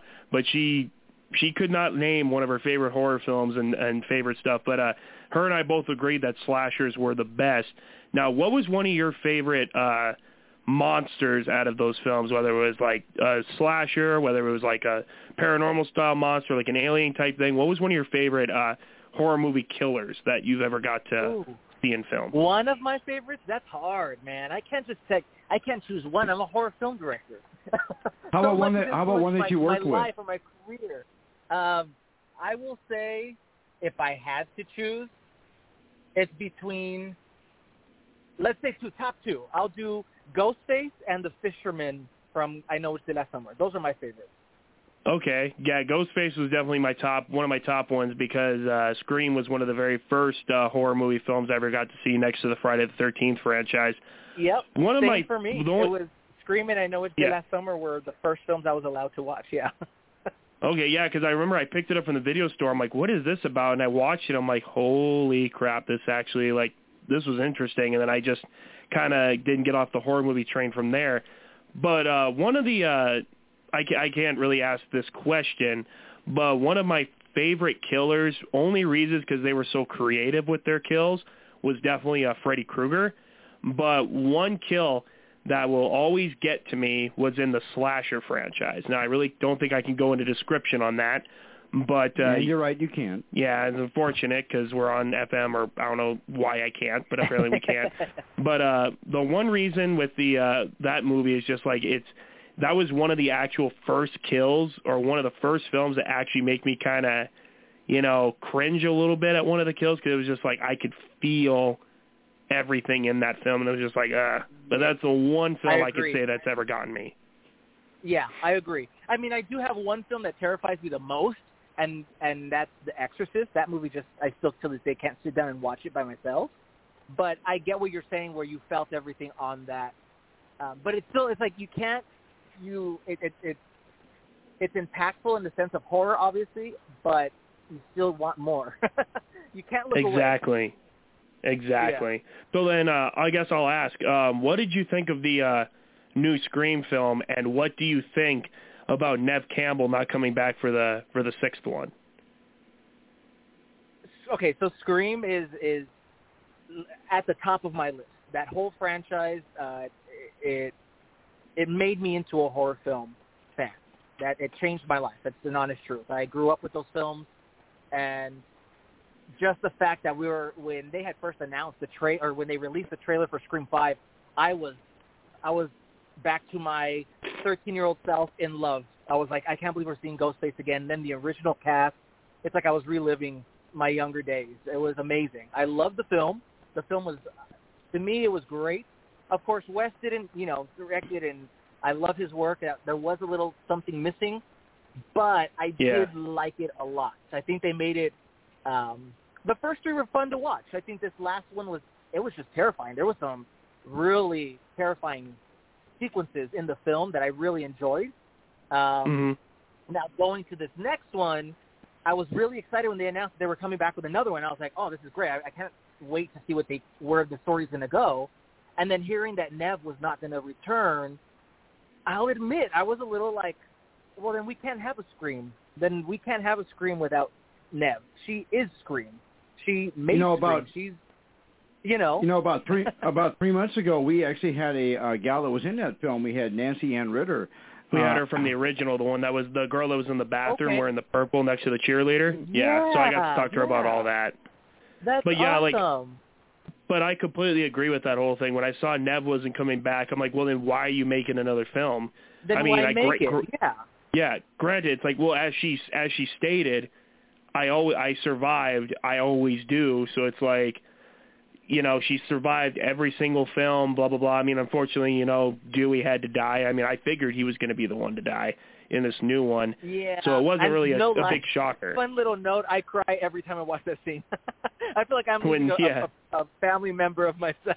It yeah. It that was a that was a tough. scene. Exactly. Well, you know, I'll tell you when uh you know, unfortunately, I mean this is uh, neither here nor there, but when uh he was killed, you know, I'm like, you know what? They just took out a former WCW World Heavyweight Champion on screen. You know. Well, Yeah. that was too easy Yeah, for them there. Yeah, Yeah. and it, it yeah, was, that it, that was it, rough. Yeah, well then, and when I saw with this new one coming up, apparently I think it's going to be like taken out in a like a college type thing, but Gale is going to be the uh the main subject of that film, which I mean could be okay, but if you don't have the original the original Scream Queen Nev Campbell, I don't I don't see the point. But Yeah, I I I was but but I was kind of shocked. They do have Han- Hayden Panettiere coming back Yeah. as uh I'm excited for that. so- yeah, to see how she comes back. Yeah. I honestly thought she was dead in number 4. Uh, uh, Joe Lujan's our I- guest here. I, we got. Uh, not, I knew no. I, I knew she was gonna be back. I was like, no, she's not dead. They didn't show her after. They, they haven't even resp- They haven't even talked about her or no no result as to her being stabbed in the stomach. I was like, no, she has to be back. So I wasn't surprised Uh, when they said she's coming back. I was like, I knew it. Eventually, she was gonna come back. Uh, Yeah. Joe Lujan's our guest here. We're on 89.1 Kens FM. We got about uh, 20 minutes here left with uh, Joe, and I wish it were 20 years. But uh, now I want to introduce you to Big Swing. Uh, he is a, a golfer and a hockey player, as long as it's on uh, PS5. But uh, Big Swing, what do you have for our guest? Go ahead. Yeah, that's funny. You know, as as I said before, they they probably should actually pay me not to play those two sports. But um, the the thing is, is I, I've always been a big movie, you know, movie fan myself too, and uh, I've always, um, you know, I was I was a journalism major, broadcast journalism major in college, so I, I mean, I did movie review classes and different things. But I'll tell you, I horror is my favorite genre now, but it didn't start that way. And you guys are talking about Scream and it, it it's really funny and I'm actually kind of embarrassed with all of these uh these scream heads here. But uh I actually saw a Scary Movie, the the spoof, first and had and, and, and had no idea what the plot line message was. What? And I was like Yeah, and I was like I was like, What the hell? Like this is I I go, it's funny, don't get me wrong, but like, what are they? You know, because it did. They had, I know what you did last summer thing. They had a little bit of some some other stuff, but I'm like, what is this? What is this mask? So then when I see David Arquette, um, I think Officer Doofy. That that's just me. But anyway, um, so uh, but but yeah, one of one of my favorite uh, movies, and I, I don't think it gets enough credit, and I, I've I've defended the series to the death. Uh, has has been the Saw movie, and I know a lot of people think that that that they're over budgeted Hollywood production movies, but I like a a good mix of plot and dialogue and things along with my gore. And when you you, look at you know the Friday the Thirteenth movies and, and the Jason movies and things, a lot of it focuses on the gore, but honestly, mostly based on when they were made. You know, earlier, you know, Yeah. early early seventies. Really, not a lot of plot. They're really kind of corny movies, but they have some cool kills in them. Um, for Saw, it, it, the dialogue and the the thinking and the plot line is just genius. So Yeah, the really story what is unbelievable. the the one through five though, one through five when they wrap up the story. The the six and seven were just a money grab. But anyway, Yeah. my my my whole thing was um what uh what kind of inspired you because he saw inspired me to start watching horror movies and now that's pretty much all I get into uh what inspired you to really get into the movie field yourself was there a particular show or movie or something that you watched where you said you know what I don't just enjoy this I want to do this Yeah. Well, I mean, uh, Scream and I Know What You Did Last Summer and Wrong Turn were always the films that I was like, oh, I just love films. Okay. They, that, that's what made me into the horror genre. But what made Okay. me turn to the film industry, so before I decided to pursue a career in film, I, I wanted to be a veterinarian. I was getting everything ready for school, Oh. to to go to school to be a vet and all that. I just love all animals, and it was just something that I was very passionate about. Um, but there was this one, this was one one day that my sister, um, my older sister Michelle, uh, took me and my younger brother out of school for a quote unquote doctor's appointment, and Quote, she unquote. snuck us into a theater. Uh, one of her friends was a manager, and she snuck us into a theater to watch the first Resident Evil, the first original Resident Evil film. And I watched that film beginning to end, didn't keep my eyes off that screen at all. And when those roll credits started, that's when my it's like something snapped, and my head was like, That's what I'm going to do with my life. I am going to make films. I'm going to make movies. I'm going to dedicate my entire life to creating an art on a screen where I can entertain people, and that's what I'm going to do. And I've stuck to it since. That's awesome. Yeah, that that's awesome. I mean, I everybody has their their one thing that they can go back on and and uh give it the credit for you know for them making a certain decision in their life. So uh I, I always like to know that. And, uh, unless one of these uh these vultures over here jumps on my question first, I usually like uh like asking that because I, I like knowing a little You bit did about one hell of a job, and the only thing else I got to say is, how about them Cowboys? You want to talk about Uh, a I'm horror also- film? I'm also a Dallas Cowboys fan. Yes, yes. I am. I am. But but I, I'll tell you what though, Icon, being being from New York and you know visiting when I came out to uh, to visit before we, you know we were doing this show and everything, Fargo, North Dakota looks like a perfect place to film some sort of a horror movie. I, I don't know if that's if that's something that you should you you know you're so popular in the town you should get on the town board and be like yo let's let, let's let's get a big budget horror movie here. Well, well, you know, uh, see, now I mentioned that. See, now, Joe, like I said, uh, uh, and Big Swing kind of alluded to it, uh, and uh, he, he, when he came out here, you know, he had asked uh, where they could, where he could find me, and everybody knew exactly who he was talking about. So when I say that I, I, I'm known and well known, uh, you know, it's not just that, it's just not a fancy moniker, but like I say, I would love to. I'll, I'll, look, I'd do anything to come out and work for you. Like I say, if you need someone to carry your bags and get your cappuccino in between takes, you know, I'm I am your guy. I'm telling you, let's do it, man. I am totally game. I would love for you to be on set. You could meet the cast, the crew. I mean, what the hell? We'll even throw you in front of the camera. You want to be a superhero? yeah, and here, here's you know I'll tell you what I'll make a deal with you. You don't have to pay me uh, unless the film makes a lot of money, which it probably will. The only thing I request is you have a place for me to sleep and you have some hot dogs for me to eat. You know, that's all I care about. deal. That's a deal. I mean, wh- where, where else can you find uh, someone that's willing to work for that kind? I mean, that's basically that that's like like what maybe a pittance in the budget. You know, um, you know.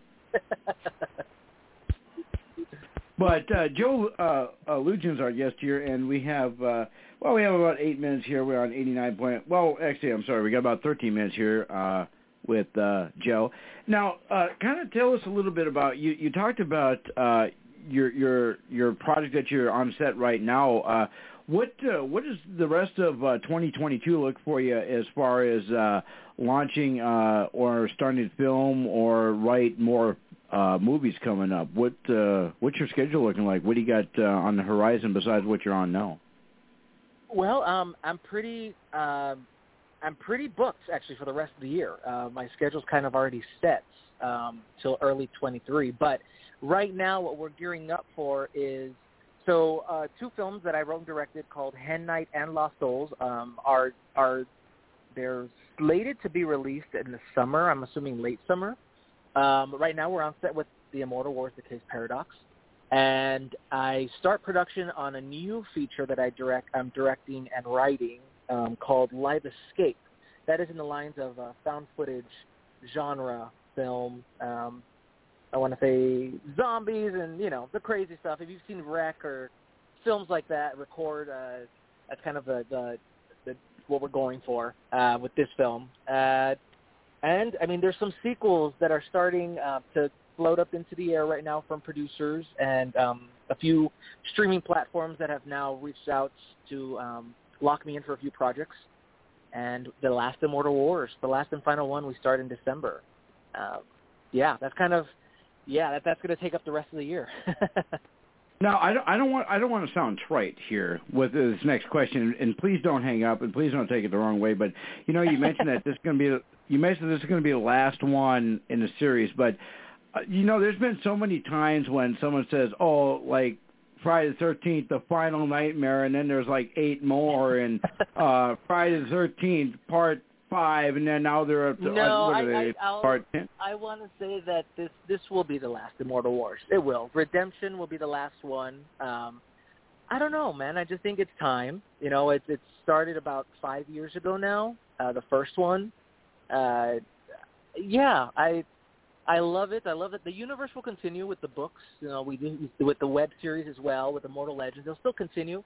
But as far as the film, um, it's they're big projects. They are big projects, and unless an exec comes in and wants to, you know, push it forward, then maybe we'll consider it. But I, I think this will be the last, um, the last installment, and just you know, put an end to it, and and everyone can just enjoy the the work that everyone, because there's been so many people involved with all of these films. Um, they just enjoy all the work that we put, you know. Uh, we have uh, we have Joe Lujan as our guest here, and we're on 89.1 Kens FM. We have uh, well, we have about uh, 10 minutes here uh, with Joe. What, one question that you know I'll understand if you you turn me down for this, and of course our fans that listen to regularly, if you go to our Facebook page, Attitude Era Monday Live Monday, you like that. You go to 89.1 Kens FM page, you like that. Uh, you get automatically qualified to win a guest, uh, an autograph from a current guest, past guest, or a future guest. Uh, Joe, would you be willing to send us a few uh, autographs for giveaways? Yes, actually, I, I wanted to. Um, we've been filming, and I know that even my uh, my publicist had asked me. She's like, "Make sure you get those signed before you leave." And when I left, she's like, "Did you send those out?" And I was like, "Shoot, I did not. I I real. I'm so sorry. I completely spaced getting everything ready, but I promise I will send them to you guys. Um, yes, I, I will definitely send that. Um, anything you guys want, just let me know. Hey, if you hey, guys want. Icon, maybe Yeah. maybe I was thinking maybe we could set it up in Fargo, North Dakota, right? And we could uh, we uh, we could use all of our guests here and make one big production movie. We could shoot it in Fargo, North Dakota, and we could have Diane be the lead character and get killed by our first guest, the Hugh Hefner stunt plan. double. No, and, and have the Hugh Hefner stunt double, who we talked to first, be be like the mass murderer in the movie, right? I would see that. I, I got sounds a good. better idea. I got a better idea. Huh. And I, I believe uh, Diane is still listening. How about this? The icon is walking down the street, okay? And then he comes up to Diane and asks her for a date. And she says no. And he keeps asking. And the next thing you know, she slashes him. And then Okay. all of a sudden Joe Joe says cut. Diane, what do you think of that? Would you would you be in on that? you went from you went from holding bags and getting coffee to being the lead role, just like that. Yeah, That like was what is what is up with that? it happens Well, a I'm lot just- more frequently than you guys think.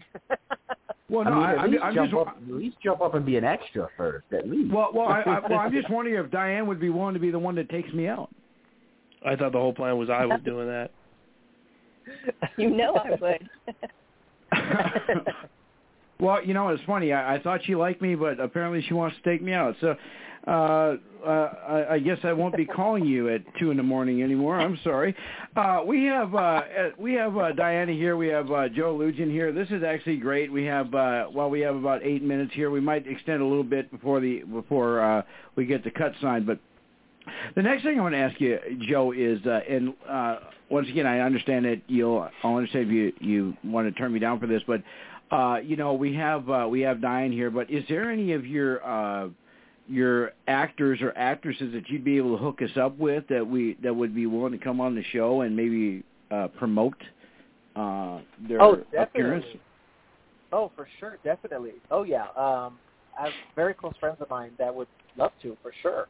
Um, yeah. Um, let me well, I'll tell you what. I have your I number. Wanna, I don't want to start. I don't want to say not start name dropping on on air, uh, just because it might come back and bite me in the ass. Sorry, excuse me. Well, I, language, I I'm so understand, but Um, well, here's yeah. no, no. I, I have your I have your number, okay, uh, and uh, I believe the uh, Big Swing is saying, well, why did you give Icon your number? That's the first question he's going to ask, and then um, like Diane said, uh, here's my number. Call me maybe. Uh, but uh, anyway. Oh, this is just too much fun. I think this has been the, the funnest show we have, and unfortunately, we only got seven minutes left. But uh, so I, I guess Joe, one one question I, I I- I'd like to ask is: there one actor or actress that you really would like to work with uh, in a film that you've always wanted to work with? And if if you don't want to answer, I'll understand. But who would that be? Yes, there is actually. Um, so I've always been a fan of Jennifer Love Hewitt. Uh, Jennifer Love Hewitt to me is a phenomenal actor. Uh, she's the only actress, which is it's crazy. Everyone you, laughs. you and when I- Icon's right hand are big fans. I, I don't know, man. And I'm, anyone that knows me knows like this. It's never happened. There's only one actor that when I see her crying, I start crying. If I see her screaming and she's terrified, I feel very bad for her. If I if she's laughing, I'm laughing. It's the weirdest thing.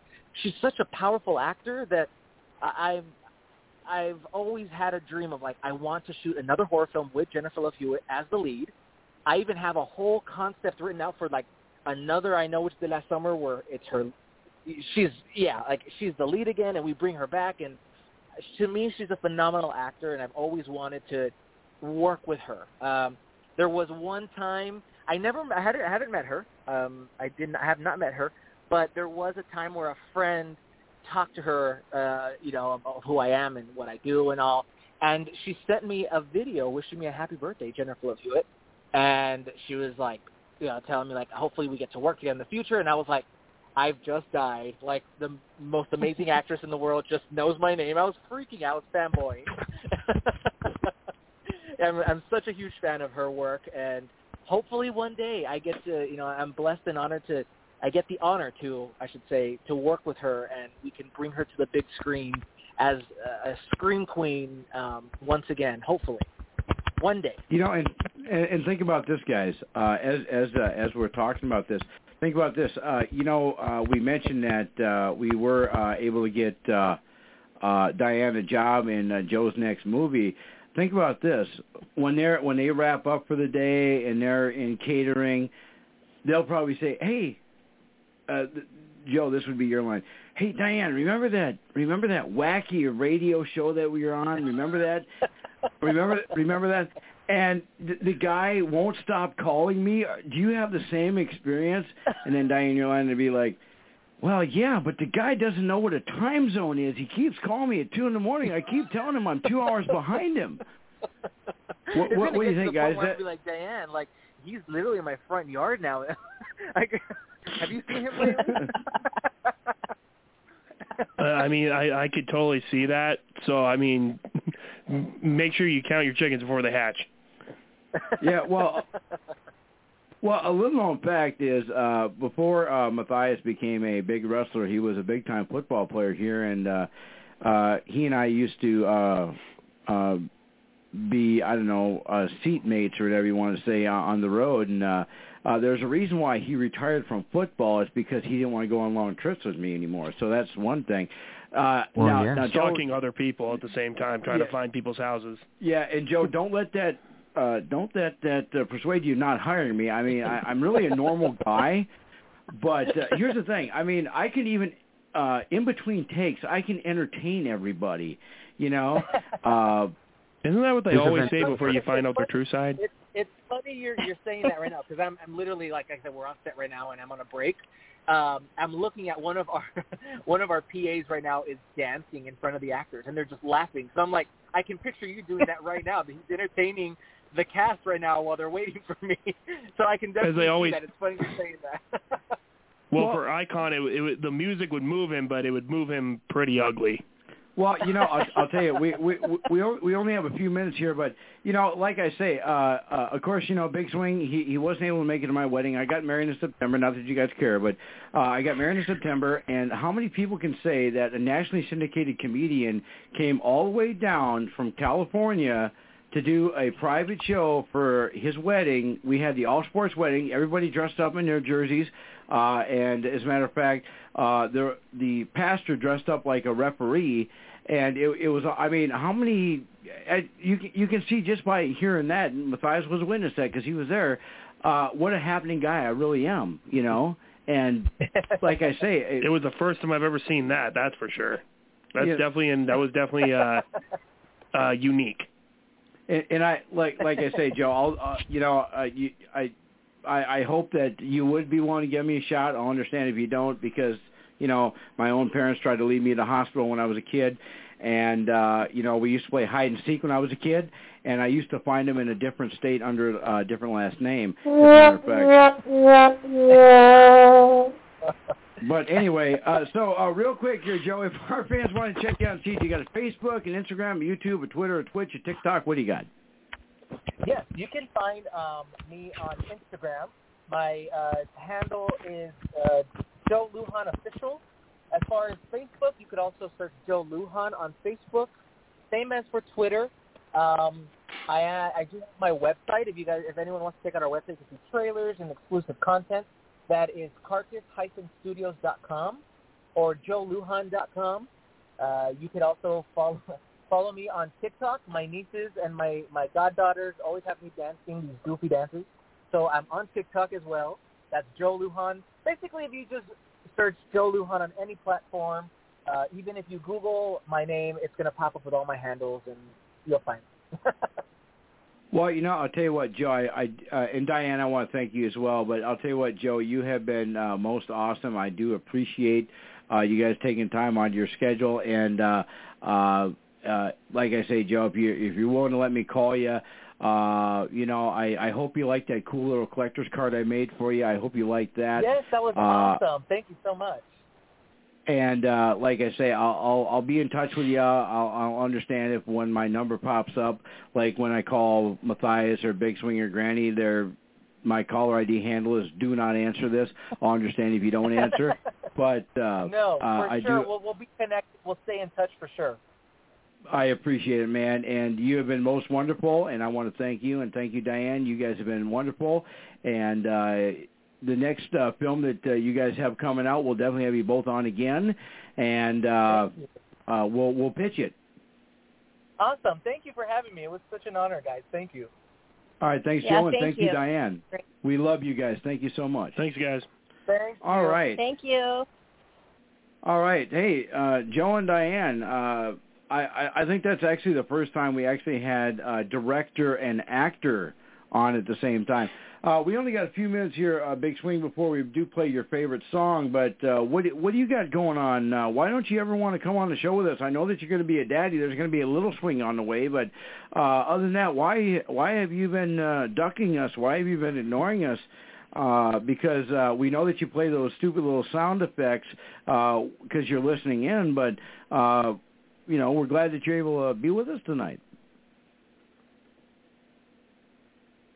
See, he's he's silent, folks, because uh, he didn't know. Wait, what happened? gonna- Well, that's funny. I'm gonna I'm gonna leave that. Well, we we only got a few minutes before we got to play your favorite song here, but uh, we're just uh, wondering. wh- You know, we heard there there's a little swing on the way. We heard about that, but we're wondering why uh, you uh, only pop in and play the the the dumb little sound effects, and you never want to uh, be on the show with us anymore. Uh, we're wondering. Uh, uh, did we? Uh, did you get too big for us uh, to join us, uh, like uh, some of the uh, wrestlers that have big timed us and won't ever talk to us again? You mean like like like the honky tonk man, for example? and uh, Booker T's brother, yeah, Stevie Ray. Stevie Ray, not not Booker. right. Um, no, I I uh, I did not. I, I I guess the best phrase I could use for it is uh, prior obligations and life's complications. I have been I have been insanely busy between our busy season at the club, um, my radio show every day with now Stanley Cup and now the Yankees, which are by the way the best team in baseball, hands down, easily. Um, between Yankee coverage and all that, I just uh I've been I've been crazy busy and uh also you guys are just doing such a great job. Um I can't stress enough the addition that Matthias has made as that third party. Um sort of stepped in and you know played my heel uh, uh, role perfectly. And As the American uh, Dream does say, we we got the third man, baby, and uh, it's Matthias, and he's Yeah. gonna be stepping in, baby. Yeah, basically, But, yes, uh, yes. It, it could, Yeah, well, a little bit more lisp, and you'll have it perfect. But but yeah, it's just um, you guys have been doing such a great job, and uh, you know I don't feel like I need to necessarily come in and, and, and maybe throw a wrench into the rhythm because a lot of the times I won't necessarily be able to be on right at you know ten o'clock my time, and you guys are already rolling along at that point. So usually I just listen from the background and play stuff when I need to. Well, I'll tell you what. With that being said, uh, we're getting the cut signal. We're going to play uh, Gotcha. Big Swing's favorite song. Uh, we we do not have a live show next week. We'll be playing one of our uh, shows, but uh, be checking uh, on our Facebook page for who's going to be uh, coming on next. And uh, in the next couple weeks, you do not want to miss who's coming on. Uh, so uh, until next time, love each other, be safe. Uh, join us same time, same channel, 89.1 Kens FM, Monday nights, 9 p.m. to 11 p.m. Central Standard Time. We'll see you in two weeks. Think you know me.